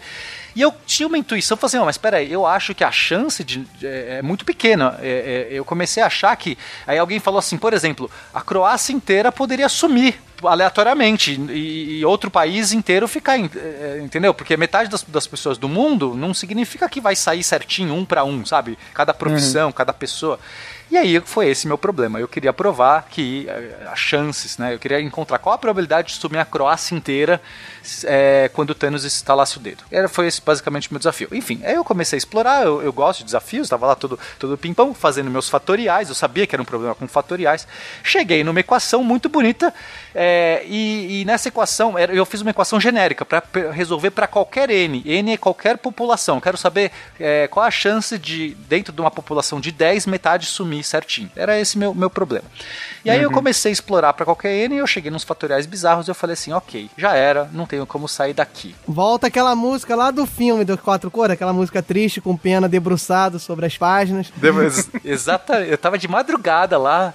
Ok, cheguei num problema NP, não polinomial. Não dá nem eu jogar num computador esse problema que não vai sair daqui antes de 2 milhões de anos, né? E eu não sou bobo de esperar. Então o que, que eu fiz? Comecei a brincar, era basicamente um problema de matemática discreta, comecei a manipular. Eu pensei assim, talvez tenha algum jeito de eu cancelar os fatoriais, tá? Porque quando a gente trabalha em matemática, Fencas, encontra fatoriais, o melhor jeito de você resolver é você cancelar fatoriais. Porque às vezes eu tenho um 10 Sim. fatorial dividido por um 9 fatorial, ótimo, porque o 10 fatorial é 10 vezes 9 fatorial. Então 9 fatorial consegue com 9 fatorial, essa conta dá 10. Eu nem tive que calcular os fatoriais, seria muito insano essa conta. Então eu tava tentando cancelar os fatoriais, só que não cancelava. Eu, eu tentei fazer expansão de Taylor, mas não cancelava. Eu precisava fazer derivadas daquela porra, e não cancelava, nada cancelava. Eu tava muito puto. Até que eu comecei a pensar, já, é, eu tive um insight, na hora que eu tava fazendo a, Esse aqui é o barulho do números insight. pequenos, quando eu tava fazendo a conta com números pequenos, eu comecei a ver um padrão que se repetia nos fatoriais, uma coisa muito louca, ia decrementando. Eu falei, ok, acho que tem aqui uma iteração. Eu peguei, escrevi o problema para n igual a 1, né, para uma pessoa e, e- e fiz aí, né, para um, n igual a 1 era fácil a conta lá, não era tão difícil, inclusive dava exatamente meio, que era o que eu precisava. A chance de uma pessoa desaparecer, qualquer pessoa do universo era 50%. E eu fiquei mal feliz porque confirmou, né, tinha que ser qualquer pessoa, com a chance de uma qualquer pessoa quando tendo instalar o dedo para matar metade da população, tinha que ser 50%, batia o meu resultado. E eu comecei a fazer, eu sei, se eu tenho para n igual a 1, é, igual a 1, o n igual a 2 eu vou tentar escrever como uma função de n igual a 1. Entendeu, Fencas? Em vez de eu escrever a fórmula pronta, eu comecei a escrever ela em função do número anterior. E, co- Entendi. e aí o n, o, para n igual a 2 seria alguma coisa vezes n igual a 1. O para n igual a 3 era alguma coisa vezes igual, n igual a 2. E eu achei o padrão, existia um padrão. Quando eu acho o padrão, eu transformo esse problema que é, é um problema é, é, NP, um problema não polinomial, eu consigo fazer um problema de iteração, um problema polinomial. E aí eu tô todo feliz, eu falo assim, agora eu vou descobrir uma fórmula analítica, porque eu não me bastei, eu já tinha uma solução computacional, mas eu queria uma fórmula analítica, eu queria chegar na fórmula final. Ele quer mais, ele quer mais. demais. Aí eu tava lá todo feliz e falei, vou achar uma, uma, uma equação analítica pra isso. Eu não quero ter que pôr meu computador pra resolver esse problema pra mim. Eu quero sair com ela bonita ali, pronta, provei aqui, ó. Tá aqui a equação, vou jogar na cara do, do grupo do SciCast, né? Chupa, Thanos! Porque vamos lembrar que em momento algum a gente falou, Pena, você nunca vai conseguir provar isso. E sim, o Pena falou, não, agora eu vou provar. Eu, Tá bem, cara, vai lá. Não, eu lembro bem que eu falei assim, ó, enfim. cheguei na equação aqui, não sei o que, joguei pros matemáticos, resolvam. Cri, cri. Ah, ninguém vai resolver? Eu que sou físico vou resolver, então, seus matemáticos de merda. Foi mais ou menos isso. É, me senti ofendido. me Caramba, senti que ofendido. agressão gratuita. Que agressão gratuita aqui, ó. Nesse meio Exatamente. tempo, eu entrei no grupo, vi um monte de número, silenciei por dois dias. Ok, aí o que, que eu fiz? Comecei Fencas, eu, eu comecei a usar umas funções muito complicadas que eu nunca tinha, ouvido, não tinha usado na minha vida antes. Peguei um tratado de matemática discreta, estudei a sério o assunto, porque eu precisava fazer uma derivada discreta. Derivada, né, para quem conhece cálculo e tal, é uma ferramenta que a gente usa todo dia para fazer problemas de física e tal. A gente faz essas derivadas. São, são cálculos, não vou explicar muito bem aqui, não, não cabe, mas são, são cálculos que não são tecnicamente tão complicados. Existe um equivalente da derivada para matemática discreta. Que é a É. dupla quântica, equi- equivalente das derivadas. É isso? Ah, boa. Finalmente, Pena. né? Porque tá o Pena falando de um tema do contrafactual citando o Nerdcast, agora ele fala derivado e não fala das derivadas. Porra, se alguém falar em bicicleta aqui, corta na edição, editor. Pode o mais cortar. legal, meu querido ouvinte, que o- no SciCast tem vários matemáticos. Aí o Pena chega assim, pô, eu achei esse negócio legal. Fencas, vem cá. Pois é, mas vamos lá. Aí eu comecei a explorar essas derivadas que são umas funções delta, muito interessantes, inclusive.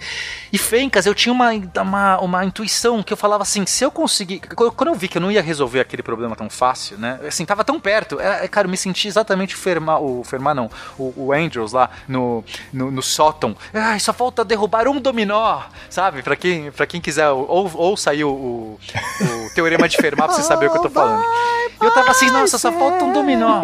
Tô puxando a Só que trilha. esse dominó, Fencas, era impossível. Eu, é, é, é, eu precisava saber, eu tinha que chutar. Eu tinha, encontrei uma, uma equação diferencial discreta, que é que é bem diferente. é Uma equação diferencial a gente consegue intuir várias coisas, a gente usa essas equações diferenciais o tempo todo na física. Eu sabia resolver equações diferenciais na matemática contínua, porque é o que eu fiz a minha vida inteira. Minha carreira inteira de físico era resolver equações diferenciais. Isso é o que, se você perguntar o que o físico faz, resolve equação diferencial. Esse é o resumo mais básico. Muito bom, muito Só bom. que eu tinha uma equação diferencial da caralho da matemática discreta, que eu não, não, não é do meu metido, não trabalho com essas normalmente. Aí eu falei, ok, não sei resolver esse problema. Admiti, admiti que eu não sabia, mas eu falei assim: se eu converter, se eu fizer uma analogia, eu fiz uma analogia um para um, eu percebi que essas funções eram parecidas, exatamente como as funções elípticas, as, as formas modais das funções elípticas. Eu tava assim, nossa, eu tenho dois mundos aqui. Um é o mundo do discreto, outro do contínuo. Eu sei resolver no contínuo. Fiz uma analogia da minha equação diferencial discreta para contínua, resolvi a contínua. Gastei umas quatro horas, porque era, era um, um problema, né? Não, era um problema fácil. Gastei umas quatro horas, resolvi, resolvi perfeitamente, cheguei no resultado na matemática contínua. Aí eu falei, ok, o e, o exponencial, o e elevado a x é um 2 elevado a x, porque eu sabia, eu já tinha feito a analogia. Eu sabia que a minha equação tinha que ter um, uma exponencial, porque, enfim, motivos, vai, não vou explicar tudo também, senão fudeu. E aí eu falei assim, ok, agora basta fazer a analogia. Tudo que for e elevado a x, eu troco para 2 elevado a x. Na minha cabeça era só isso. Fiz essa conversão.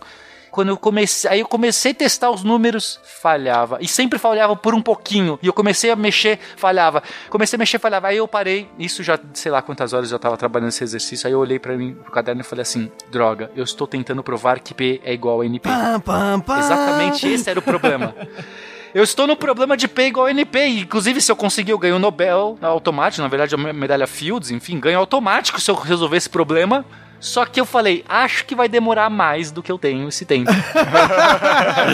Eu gosto como o Pena é humilde, cara. É, enfim, continue. Aí eu suspendi as minhas contas. Tá aqui no meu caderninho até agora. é, tá na metade essa dedução. Quer dizer, metade. Tá em algum, alguma parte desse Eu tô caderninho. só como treinador, tô assim, pena, vai lá, vai lá, que ele vai ganhar a medalha figa. Eu tô lá, vai, vai. Depois eu tiro foto do meu caderninho pra vocês verem, tava bonito. Aí eu voltei, falei, vou resolver computacionalmente, porque eu quero resolver a questão, eu quero esfregar na cara dos matemáticos que, que eu resolvi.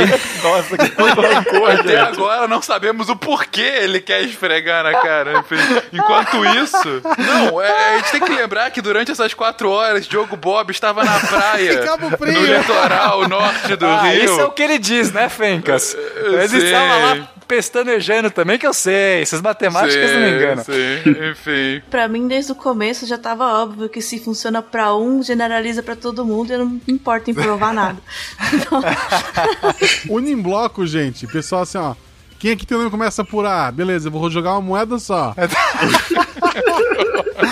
E aí, pra terminar essa história, eu fiz um programa em Python, rodei o meu programa que já sabia fazer incremental nessa época, já tinha a solução faz tempo, rodei, fiz lá todas as minhas conjecturas, consegui mostrar, na verdade, a coisa mais legal pra quem quer saber a resposta é que, a que, que, que é muito raro, seria, seria, na verdade, tão, tão ínfima a chance de a, de a Croácia inteira assumir, que, que é assim, é, é, é ínfimo num nível de 10 a menos, sei lá, 300, sabe? O meu co- computador começou a dar zero direto, assim, já esgotei todas as casas decimais do meu computador, mas para quatro ou mais pessoas, né, um grupo qualquer de quatro pessoas, seja uma família, qual a chance dessa, quando o Thanos estalar o dedo, qual a chance de, na família inteira, ninguém sumir? É por volta de 6% só. Ou seja, é, o Azagal estava certo, era isso que eu provei. Ok, eu não sei se eu fico impressionado ou assustado, Pena.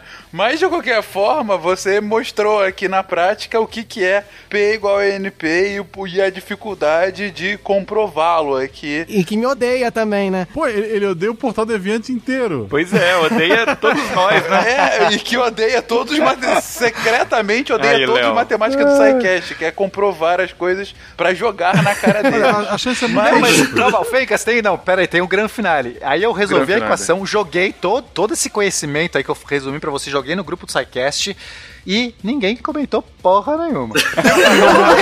Imagino por quê, Pena. Eu Mas, eu- mas pode ter certeza que nosso foi puro recalque, entendeu? Não, Sim, sim. é, é, é, é porque a gente não conseguiu provar, Pena. A gente, a gente faz o viés mais fácil, que é ver que tá certo, entendeu? Não, mas sabe, não teve ninguém comentando nada. Aí eu resolvi, aí eu, pô, já tinha umas 8 horas de trabalho nessa, nessa merda. Aí eu resolvi falar assim: ah, vou jogar no meu Twitter. E esperando a mesma reação, né? Ainda pior, porque no Twitter, no SciCast, eu tô, tô trabalhando aí com pessoas, sei lá, acadêmicos, pessoas, sei lá, a galera que adora fazer essas discussões cabeça e tal. Joguei no meu Twitter porque eu tava frustrado. Falei, ah, cara, eu fiz essa merda aqui, deixa eu jogar. Joguei. E incrivelmente comecei a tomar um monte de retweet. E eu acho que é porque a palavra Thanos causa isso nas pessoas. Eu não- ainda não sei quem é Thanos. Mas eu tomei tanto retweet, eu falei, caraca, e tá lá, é um dos meus mais retweetados. Se você estiver ouvindo isso, procura aí em algum momento no meu, no meu tweet lá e dá um retweet de novo. Arroba peninha underline 13, catim.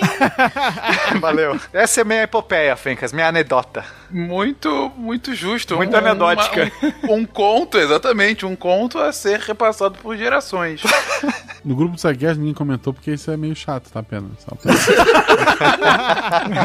O fi- assistir o filme é mais legal. ah, sim, a gente vai ver lá os desafios do E a Pena. resposta é muito mais simples, assim, ah, qual a chance da Croácia se desaparecer inteira? Se o Thanos organizasse em blocos, tipo, vou sortear por país.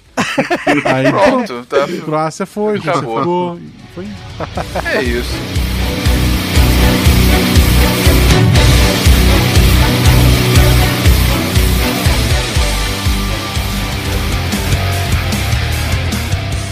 Mas a gente tava falando das vendedoras da Avon que, que tava indo por um lugar e a menor distância possível que elas deveriam fazer para visitar um número finito de cidades e que a cada mais uma cidade que a gente colocaria, mais complexo seria ah, pensar quantas rotas elas po- poderiam fazer, porque se eu vou de cidade A para cidade B, eu tenho só uma rota possível, se eu vou, se eu tenho a cidade A, B e C, eu tenho duas rotas possíveis, se eu tenho quatro cidades, eu tenho seis rotas possíveis e assim sucessivamente.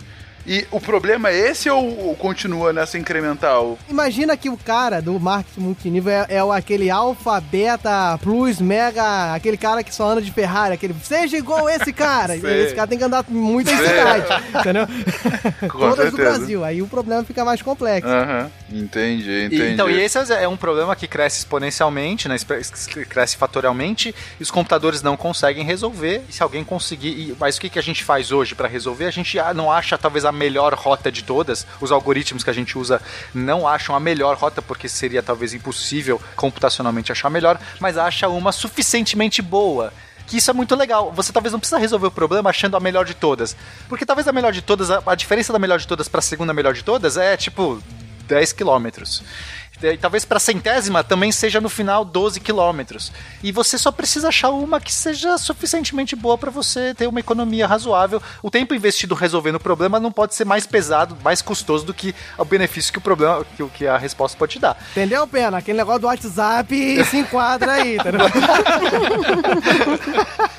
Mas a satisfação dos retweets pra ele já valeu tudo. É, isso me lembra aquela velha analogia de se eu tô com o guacha do lado de um leão, eu não preciso ser mais rápido do leão, eu preciso correr mais rápido que o guacha. Né? Ou Basicamente desviar da rasteira. É bem isso. Muito.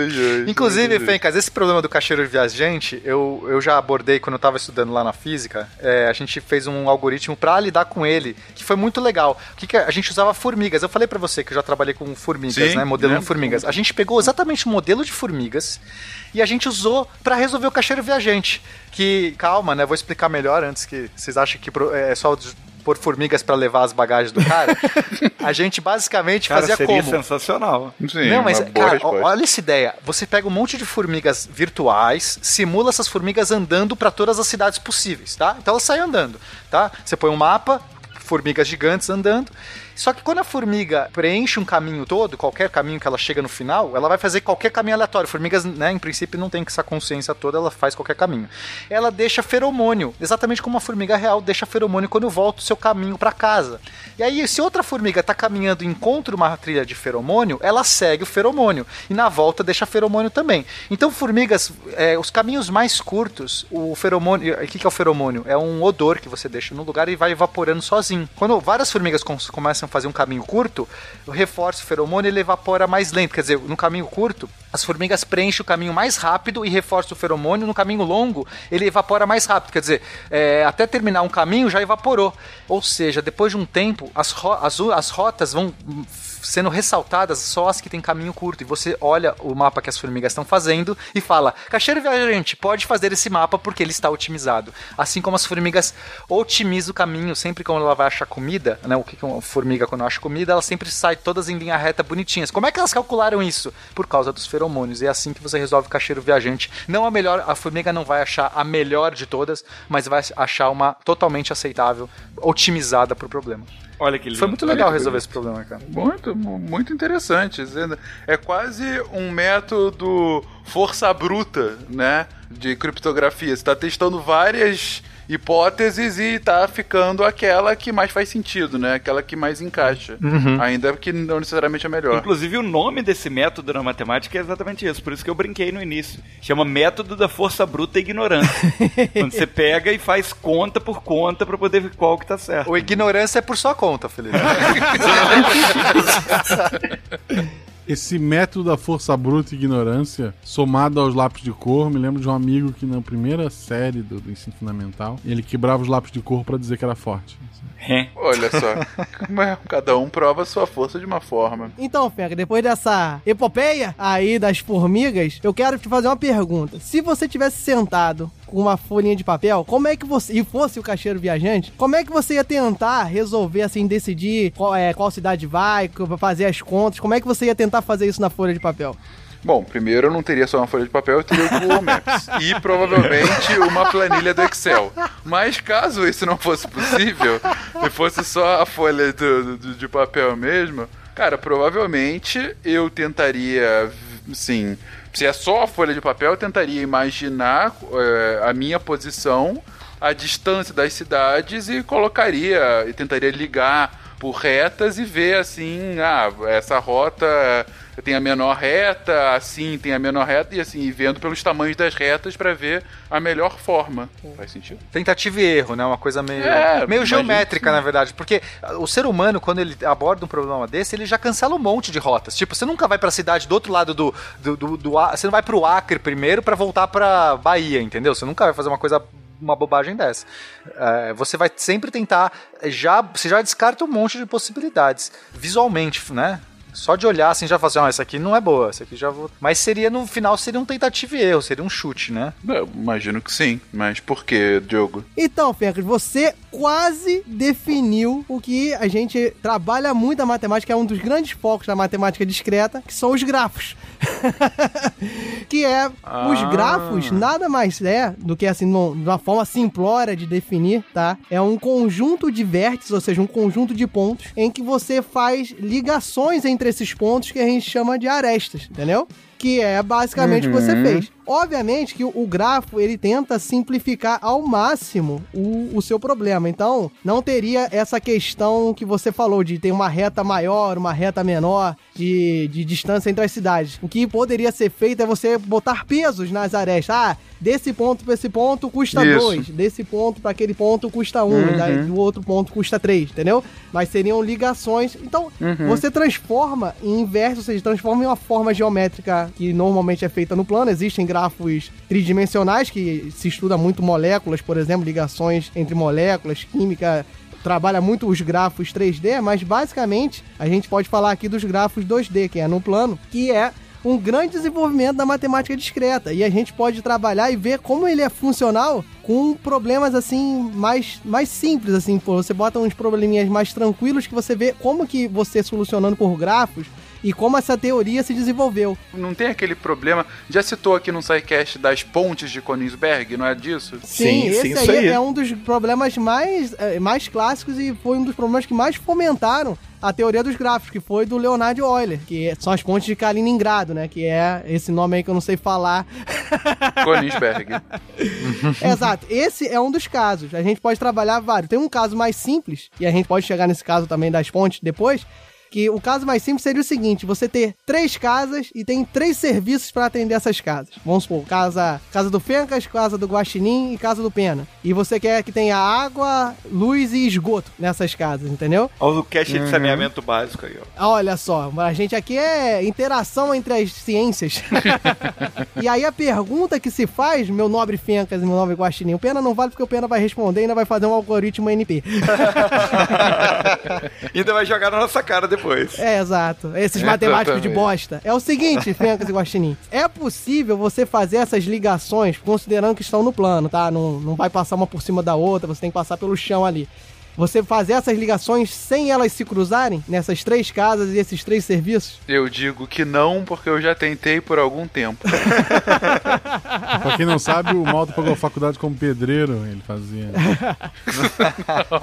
Não, mas essa, esse problema eu já conheço há algum tempo, desde que eu era criança. Foi minha mãe que me passou. É, exatamente infantil, o mesmo fica enunciado. Trabalho infantil, exatamente. A gente tinha três casas e tinha o negócio. Não, mentira.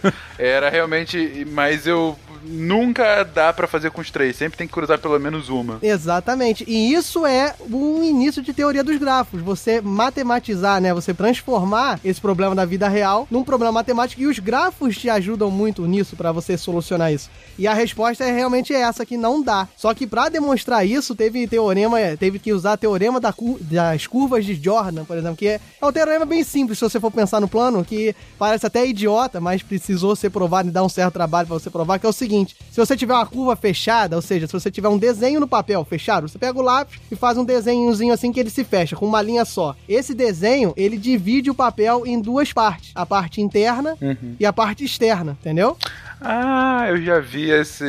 esse teo... Não, con- continua, desculpa. É que eu lembrei que teve um texto do Deviante que falou sobre isso. Então, é exatamente isso. Você, você fa- fechando uma curva, você fazendo um desenho com uma linha só, que aí ele termina no mesmo ponto que começou, você vai dividir ali o seu papel, a sua região em duas áreas. E é assim que você demonstra que esse problema, e usando grafos, obviamente marcando as três casas e os três serviços. Você bota um ponto pra cada, certo? E aí você Uhum. faz ali, é, com esse teorema, você consegue demonstrar que não dá. Por quê? Vamos nomear aí, ó. Falei, né? Fencas, guaxinim e pena. Aí bota água, luz e esgoto. Bota esses seis pontos. Sem se preocupar exatamente com as ligações, vamos fazer as ligações depois a gente nomeia se é água, de luz. Você vai ter que ligar esses pontos. É uma brincadeira de você ligar os pontinhos. Você, cons você consegue visualizar isso? Que é Uhum. só você. Você tem que ligar a casa A no serviço. Perfeitamente. No serviço de esgoto, ligar Uhum. a casa A no serviço de luz, ligar a casa A. Sim, cada casa vai ter que estar ligada com os três serviços. A no serviço de, de água. E todos os outros você tem que fazer a mesma coisa. Você consegue enxergar isso? Perfeitamente. Então, quando você. Como é que você usa o teorema das curvas de Jordan? Você liga da seguinte, da seguinte maneira: uma casa, um serviço. Uma casa, um serviço. Uma casa, um serviço. E você vai, você vai fechar um ciclo. Ó, a casa do Fencas vai na, na água. Aí a água vai na casa do Guaxinim. O Guaxinim você leva o serviço de esgoto para a casa do Pena. E do Pena você leva o serviço de luz para casa do Fencas, que era o início, entendeu? Fechou um ciclo, tá vendo? Você conseguiu visualizar? Você faz um liga-pontos que volta pro início. Com isso, Sim, você, você fez alguns serviços já, você já fez algumas ligações. Faltam outras ligações a serem feitas. Quando você fecha essa linha, né? Você faz esse serviço de uma forma que eu falei que você fechou. No papel, você faz uma curva fechada até retornar na casa do Fencas. E as outras ligações, se você reparar essas ligações que eu fiz, você vai faltar três ligações dos serviços. Só que você só tem duas regiões no seu desenho do papel, que é a região interna dessa curva inicial que eu fiz e a região externa. Como você tem três ligações a fazer, você pode fazer uma por fora, uma por dentro e essa terceira fatalmente vai se cruzar. Então é assim que você demonstra que não tem como você construir esse problema. Olha que legal. Entendeu? Que prova elegante, gostei. Entendi. Querido ouvinte, se você não conseguiu visualizar, imagina que você tem então é, esses seis pontos, um, é, três de um lado, três do outro. E aí você liga.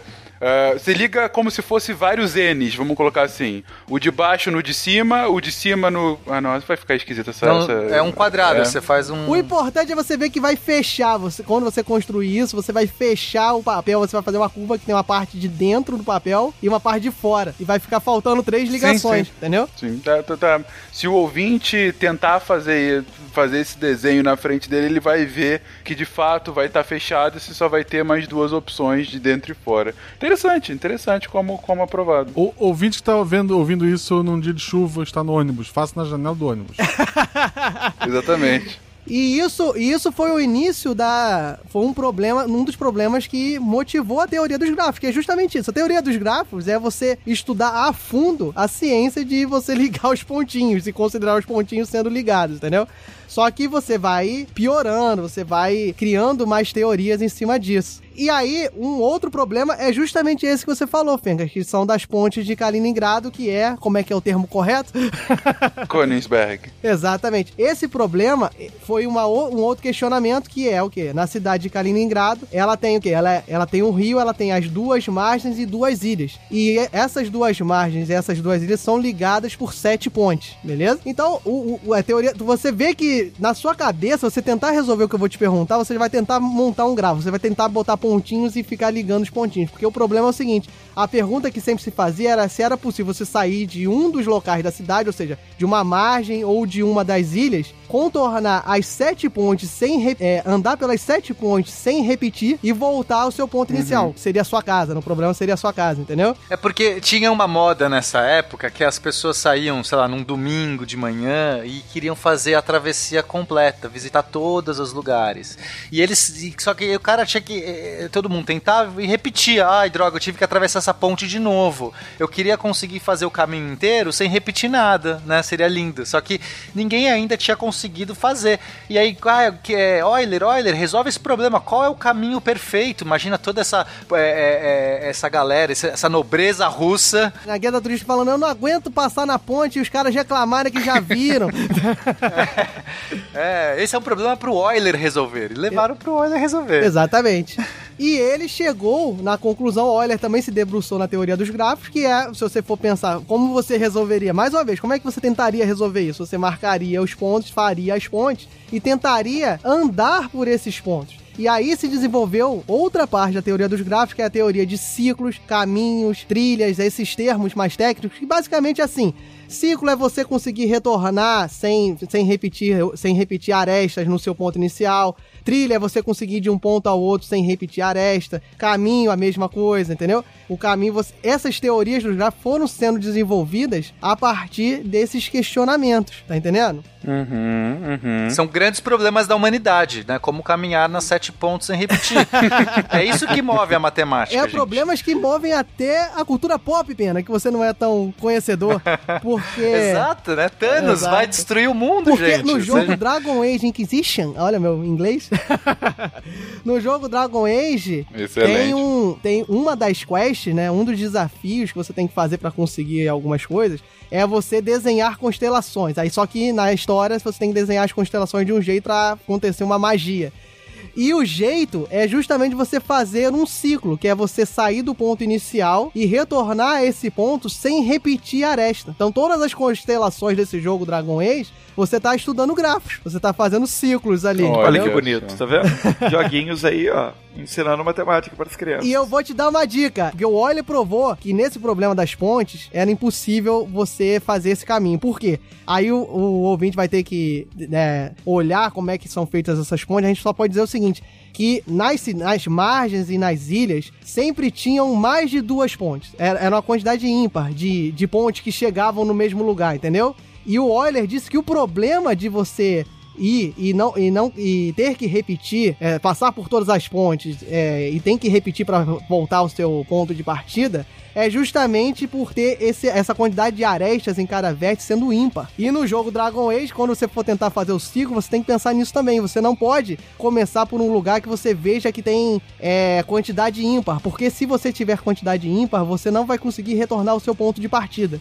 Fica fácil de você entender. Ó, pensa o seguinte, pensa num ponto, um, um ponto de partida lá da sua cidade, beleza, Fenda? Uhum. Beleza? Uhum. É, aí é o seguinte, você pensando nesse ponto, se esse ponto tiver uma quantidade par de, de arestas, ou seja, uma quantidade par de pontes, você pode sair por uma e você vai retornar esse ponto pela outra, concorda? Entendi. É, é, se você partir dos números pequenos, fica fácil você imaginar isso. Se tem uma ponte, você passa por ela, beleza, passou. É, você não consegue voltar porque é uma ponte diferente, né? Você vai ter que voltar pela mesma ponte, entendeu? Perfeito, perfeito. Se tiver duas, eu vou por uma, volto por outra, todos felizes. Se tiver três, eu vou por uma, volto por outra, mas eu tenho que ir por aquela uma mais uma vez, eu não consigo voltar. E assim sucessivamente. Exato. Essa foi a demonstração de Euler e que mostra que você não consegue fazer ciclos em grafos que tenham o que eles falam vértice de ordem ímpar, que a ordem do vértice é a quantidade de ligações, entendeu? E no jogo Dragon tá Age, pra explicado. facilitar, quando você for montar a sua constelação, você olha nisso. Você tem que partir de alguma coisa à parte. Se você partir de alguma coisa ímpar, você não consegue voltar. Entendeu? É isso. Tá, tá, tá explicado e muito bem explicado. Nós temos lasanhinhas, pizzinhas, tortinhas, hum, ovinhos fritos. Mas além de você passear por pontes e zerar Dragon Age, quais outras aplicações de gráficos que a gente tem nessa vida? Tem, a gente já falou no início, tem, por exemplo, controle de tráfego, rotas de avião. A gente botou uma, uma imagem na pauta que talvez possa botar aí no post, que é como é que são feitas as conexões em cada aeroporto, para você otimizar justamente o que? O seu voo, né? Gastar menos combustível, você não ter redundância de viagens. E é por causa disso que toda vez que você se programa e compra uma passagem, ela muda umas sete vezes. Eles cancelam o voo umas 500 vezes justamente para diminuir o custo e encaixar as rotas dentro dos, dos aeroportos e dentro da quantidade de viagens que você tem. Isso é grafos, você pontua os aeroportos e faz as conexões ali entre os aeroportos. Qual aeroporto que faz com qual, qual, qual rota que é. Aí você bota peso né, nas arestas, qual rota que é menos custosa, qual é mais custosa. Então o, o controle de tráfego aéreo é uma teoria de grafos e é matemática discreta por si só, né? Você. Quando você vai olhar qualquer filme, quando tem um controlador de tráfego lá, você vê várias linhazinhas, assim, ou, ou, ou vê atrás, você sempre vê. Pra solucionar crimes, por incrível que pareça, né? Porque aquelas, aquelas ligações que o cara faz do chefe do tráfico com. Com, com o, a- o cara da ponta, com o cara que é do, do poder paralelo, quando você vai fazendo aquelas conexões entre os criminosos, aquilo ali é grafo e você tenta resolver pra você chegar naquele criminoso que você tá procurando, entendeu? Também é uma aplicação. É isso. Falando em, em linhas e transporte, e jogos, grafos, tem um jogo minimalista chamado Minimetro, ou Minimetro, sei lá, que é ele é muito legal e ele é justamente isso, você tentar criar um grafo que otimize o transporte de passageiros numa linha, em linhas de metrô, né? E tem tipo linhas que se cruzam, é como se fosse um baldeação, só que ele é super simples assim. Cada estação é um símbolo, é uma bolinha, um triângulo, um quadrado. E as pessoas, elas podem querer ir para estações bolinhas, estações triângulos ou estações quadrados. E você tem que ir montando as linhas de forma a otimizar. E aí começa a formar gargalo, tá, tipo, tá muita gente lá na Sé. E, por- e é legal também porque esse jogo, ele é... Cada fase é baseado numa cidade real. Então, por exemplo, São Paulo tem lá dois rios que separam a cidade em três partes. E aí para você passar a linha no rio é mais difícil. Mas é muito legal. Recomendo. Não, e você pergunta por quê? Então, pra que, que eu quero fazer isso? Fazer um grafo com o menor caminho? Isso, na vida real, né? Na parte da computação, na Naka pode me corrigir se eu estiver errado, é justamente pra você diminuir a quantidade de processamento. Porque, por exemplo, árvore de busca, quando você faz algoritmos de busca, por exemplo, o computador, em tese, ele percorre algum- alguns caminhos, ele percorre alguns locais da memória. Então, se você conseguir percorrer a maior quantidade de pontos com menos ligações, ele tá fazendo menos trabalho, entendeu? Minimização do custo, né? Você sempre tenta minimizar o custo. E isso tudo entra na teoria de grafos. Minimizar erro. É, algo- é, alguns algoritmos de, por exemplo, fazer sorting. Se eu quiser fazer um algoritmo de ordenação, ou seja, eu vou, eu tenho uma lista de X elementos, eu quero ordenar por ordem alfabética. Né? Se- Como é que a gente faz isso, eu, Pena, tentando fazer na mão isso? Eu vou lá, ah, deixa eu ver, esse aqui, procuro os que tem, sei lá, ah, jogo pra cima. Só que aí eu achei um lá que tem Z, já jogo pra baixo. Achei um que tem M, ah, vou jogar no meio. Você vai meio que pegando e chu- chutando os lugares, só que você vai fazendo isso, isso, isso e tudo mais. Até que você vai otimizando. É, isso é exatamente um problema desses, do- de, de NP também, que você é, se você encontrar algoritmos que otimizem isso, que não resolvam é, de uma maneira única o problema, mas que você consegue ah, chutar melhor o jeito que você ordena esses, esses elementos, como que você faz essa triagem, isso tem uma, uma, isso tem uma aplicação imensa, porque quando você está fazendo banco de dados, imagina um Google pegando toda a base de dados lá e, e basicamente tudo que ele faz é ordenação. Preciso ordenar os resultados mais relevantes primeiro, eu preciso ordenar, sei lá, é, uma certa categoria aqui. isso tem uma aplicação em banco de dados imensa. E quem consegue resolver, criar esses algoritmos mais eficientes, é, é, consegue melhorar muitos sistemas, né? Então, não só tão alto nível como o banco de dados, né? Só para você procurar uma posição de memória no, no, no, hard drive lá, você tem que usar esse sort. Você tem que Sim. saber achar ele mais rápido. Eu queria comentar também uma coisa engraçada, que quando eu tava estudando esse NP, IP, tava estudando pra prova e eu não tava entendendo nada com o material da faculdade, e eu comecei a ver os sortings também, que tem várias maneiras de você fazer um sorting melhor, mais rápido, não? E aí eu só fui entender mesmo quando eu achei uns vídeos de sorting com dança folclórica hungariana. Ah, já vi. e uma equipe de matemática assim, lá de estudantes da assim? Hungria. Eles tinham que fazer um concurso, não sei se era um concurso cultural, sei lá o quê. Aí, ó, a turma de matemática fez uma dança folclórica de, em que as pessoas formam pares, se cumprimentam, e essa analogia seria comparar dois números, né? E aí, tipo, é muito legal, assistam, você entende perfeitamente como funciona o sorting. Tem, tem vários exemplos, tem o de kick sorting, de bubble sorting. Tá vendo aí, Pena? Tá vendo? Matemáticos, foram Olha matemáticos aí. que fizeram a dança. Não, já que, já que estamos falando de, de anedotas, eu vou contar mais uma das minhas. Ha! Eu tava. Mas é, é porque eu, eu, queria ir pra Croácia. Inclusive, eu queria ir pra Croácia. Tem tudo. Olha só que coisa legal esse programa. Pra desaparecer lá ou não. Tentando matar ele. Olha que coisa incrível, gente. Faz muitos anos isso que eu, eu queria ir pra Croácia. E aí eu descobri que tinha uma comunidade aqui em São Paulo dos amigos da Dalmácia. Porque na verdade a Dalmácia é uma região da Croácia, né? Como, sei lá, se fosse Transilvânia dentro da Romênia. E, e aí eu. O é, que, que eu fiz? Eu é, conheci umas pessoas de lá. E falaram assim: não, é, a gente de homens dan para dançar e aí no final do ano ia rolar uma apresentação eles iam pagar excursão para as pessoas que fizessem, fizessem parte do grupo lá de dançarinos e ir para Dalmácia. E eu ia viajar para Dalmácia, para Croácia de graça. E aí eu tentei fazer parte desse grupo. Eu não tinha nenhuma ascendência croata, nem nada disso. E só que era muito longe de casa, aí eu achei que no final não ia valer a pena. Eu tinha que atravessar São Paulo inteiro pra ir lá. Enfim, é, a anedota acabou aí. Mas tem a ver com danças, danças croatas. Era tipo a Transilvânia da Croácia. Eles queriam tomar teu sangue, tu sabe, né? é, acho que eu tive esse medo, aí eu desisti.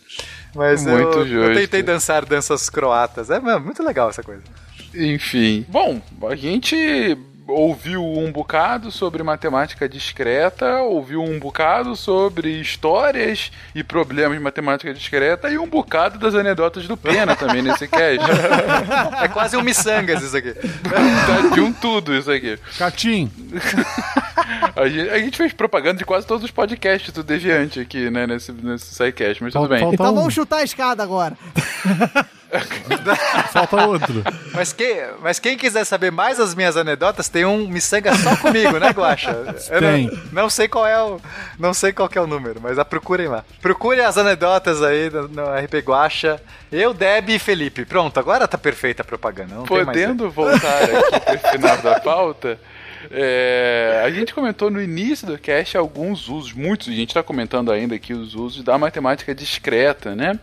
É, mas o, o que eu queria de vocês é justamente, ok, a partir daí, que outros campos da matemática é, podem ser derivados, e olha aí mais uma propaganda, da, da matemática discreta e temas esses já explorados ou a ser explorados aqui em episódios do Olha aí, a gente pode fazer, eu e o Felipe, fazendo anunciação para o ouvinte escolher o próximo tema do SciCast de matemática. O que você acha, Felipe? ah, legal, legal. Pode ser uma boa, uma boa. Porque, tipo assim, Bonito. a gente teve alguns que já foram falados, igual o próprio de teoria dos jogos, que é, é um antigão ainda, da, o SciCast 97, olha quanto tempo tem que saiu, de uma época que ainda não tinha, que ainda não tinha eu na equipe de matemática, então não, com certeza não, não deve ter sido tão incrível quanto poderia ter sido comigo, né? A humildade aflorando nesse cast. Mas teve o Teoria dos Números também. Tem... Isso. Sim. 188. Sim, teoria dos Números, falamos A gente falou bastante isso. de conjunto, tal, que é uma coisa que tá muito a ver com a teoria, com a matemática discreta. Uhum. que mais? A gente já falou que, que foi mencionado. A gente teve também, é, na verdade, teve o do Turing, né, que falou de criptografia, então a gente tem também, como a gente já disse... Sim. Ah, então a gente precisa falar mais Precisamos, Sim. é, esse assunto. Criptografia é, é, um dos sidecast proibidos. É. A gente gravou e acabou não saindo não, por problemas ele aqui. Ficou bom, mas acabou dando problema na gravação, mas voltaremos a ele posteriormente. Mas o mais interessante são as próximas pautas possíveis, é ou não é, Bob? Com certeza, meu caro Felipe. Aqui nós somos os reis da espontaneidade. Vai lá, Nanaka, toca aí. Quais são as outras as possibilidades? A gente até comentou na pauta que a matemática discreta também é aplicada na parte de lógica, né? E assim, é uma, a lógica mais pura, assim, e tem, tem relações que você consegue fazer de verdade e falsidade e inferência que é muito legal. E assim, é a base de toda a lógica, tanto na parte computacional, mas principalmente antes disso, né? Na parte de filosofia mesmo. De... Não, mas aí a gente tem que fazer um título sensacionalista, não é assim. É isso aí, é a gente tem aí. que fazer um clickbait aqui, né? E qual é? Olha só, SciCast te ensina a ganhar discussões em sete passos com lógica. Aí, ó, bonito, bonito, gostei. Poético, poético. Excelente. A gente poderia também fazer, por exemplo, um sobre teoria das probabilidades só. Ah, óbvio. SciCast ensina você a ganhar na Mega Sena. Ou como não tentar a Mega Sena. Eu acho que é mais isso. Não, mas tem que ser clickbait, pena. Não pode desanimar a pessoa. Ai, foi mal, foi mal, foi mal. Tá, e se a gente fizesse então, Bob, um programa sobre algoritmos e Olha aí, recursividade? SciCast faz algoritmo para você entrar com recurso no STF. Olha só. 吧。É um exemplo de recursividade máximo, sem dúvida. Eu acho que cabe um só sobre grafos, talvez, porque é um ramo enorme, não sei, de repente poderia. Se você quer um sobre Ok, grafos. ok. SciCast te ensina a ligar pontinhos da seu filho. Olha só. Sobre danças folclóricas húngaras. Aí, eu acho que é É esse que tá verdade, é faltando. húngara, né? Não é hungariana. Deixa eu. Hungariana. É, Mas o de grafos é muito difícil, porque sem, sem precisar de visual. desenho, né? É, É verdade. Muito difícil, cara. Já é difícil É. você vendo, imagina só falando, assim. É verdade. Mas A nossos gente- ouvintes são incríveis, você sabe, É, né, sim, vou- A gente não pode subjugá-los. Ah, tem, tem cálculos das diferenças finitas também, não tem, Felipe? Que a gente pode falar. É, no cálculo das diferenças finitas, o SciCast calcula as diferenças entre as finitas minorias do Olha mundo. é aí, isso? ó. Pô. é, esse- esses títulos de SciCast a gente vai ganhar um milhão de downloads fácil em cada um. Eu acho, eu acho, eu acho, inclusive, que tem que ser ali ó, o rodapé, assim, da, da- da- do, do programa. Antigamente se tinha justamente esses rodados. Aquele em que você pode ganhar a Mega Sena. Exatamente. Se a gente pedisse, por exemplo, um programa com matemática híbrida, SciCast ensina a fazer contas com ábaco e com calculadora científica. Ah, Tá bom. Enfim, depois dessas anunciações e marketing já feito para próximos episódios de matemática, ficamos por aqui nesse episódio de hoje. Últimas pa- palavras finais, gente? Alguma mensagem final pro ouvinte depois dele aprender um pouco mais sobre matemática um discreta? passo de cada vez. é, eu pensei em não falar nada não, porque eu quero manter a descrição. Eu, eu tenho justo, certeza, mas justo. absoluta, que uma ilha deserta com uma gangorra é o inferno pessoal de alguém. Ainda tem isso, né? Ó, a gente sabe resolver esse problema do início do podcast. Só não vamos falar aqui. Pra... Ah, eu diria isso. As minhas últimas palavras, primeiramente, é essa. A gente não só sabe resolver, como eu resolvi esse problema e mostrei pra Nanaka que também tinha resolvido. E então vocês, matemáticos, chupa essa porque o cara de humanas resolveu isso. Cara, tá todo mundo agredindo os matemáticos hoje no programa, vocês É, perceberam, né? é- é- é a cultura do Sim. ódio, isso aqui. Olha que, que tristeza. E se você, ouvinte, que já tiver resolvido o problema do início, porque, acredite, por mais que a gente tenha colocado o Tarek, o Guache e Pérolas, o problema é resolvível. Um último problema para você se divertir também, porque eu sei que você ouvindo nessa sexta-feira não tem nada mais interessante do que fazer do que ficar resolvendo problemas falados no SciCast. Então vamos lá a ele para fechar o episódio.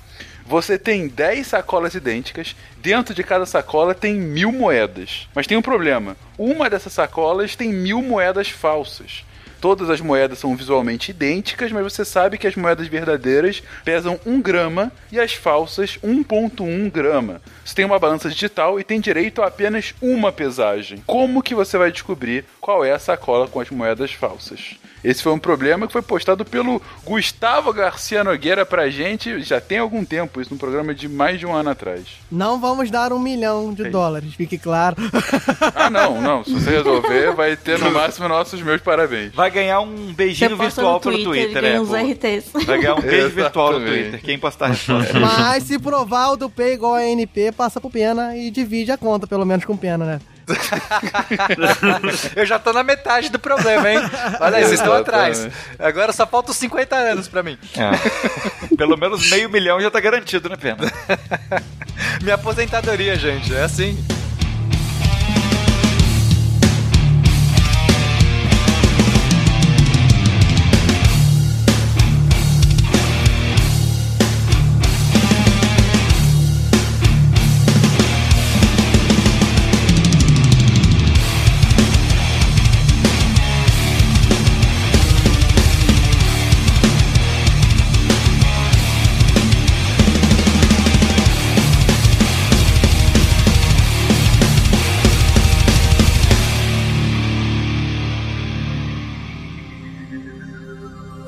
Se a ciência não for divertida, tem alguma coisa errada.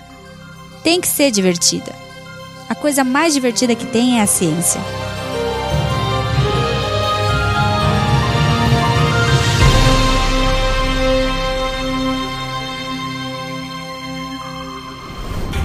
Este programa foi editado por Tapcast. Edições e Produções de Podcast.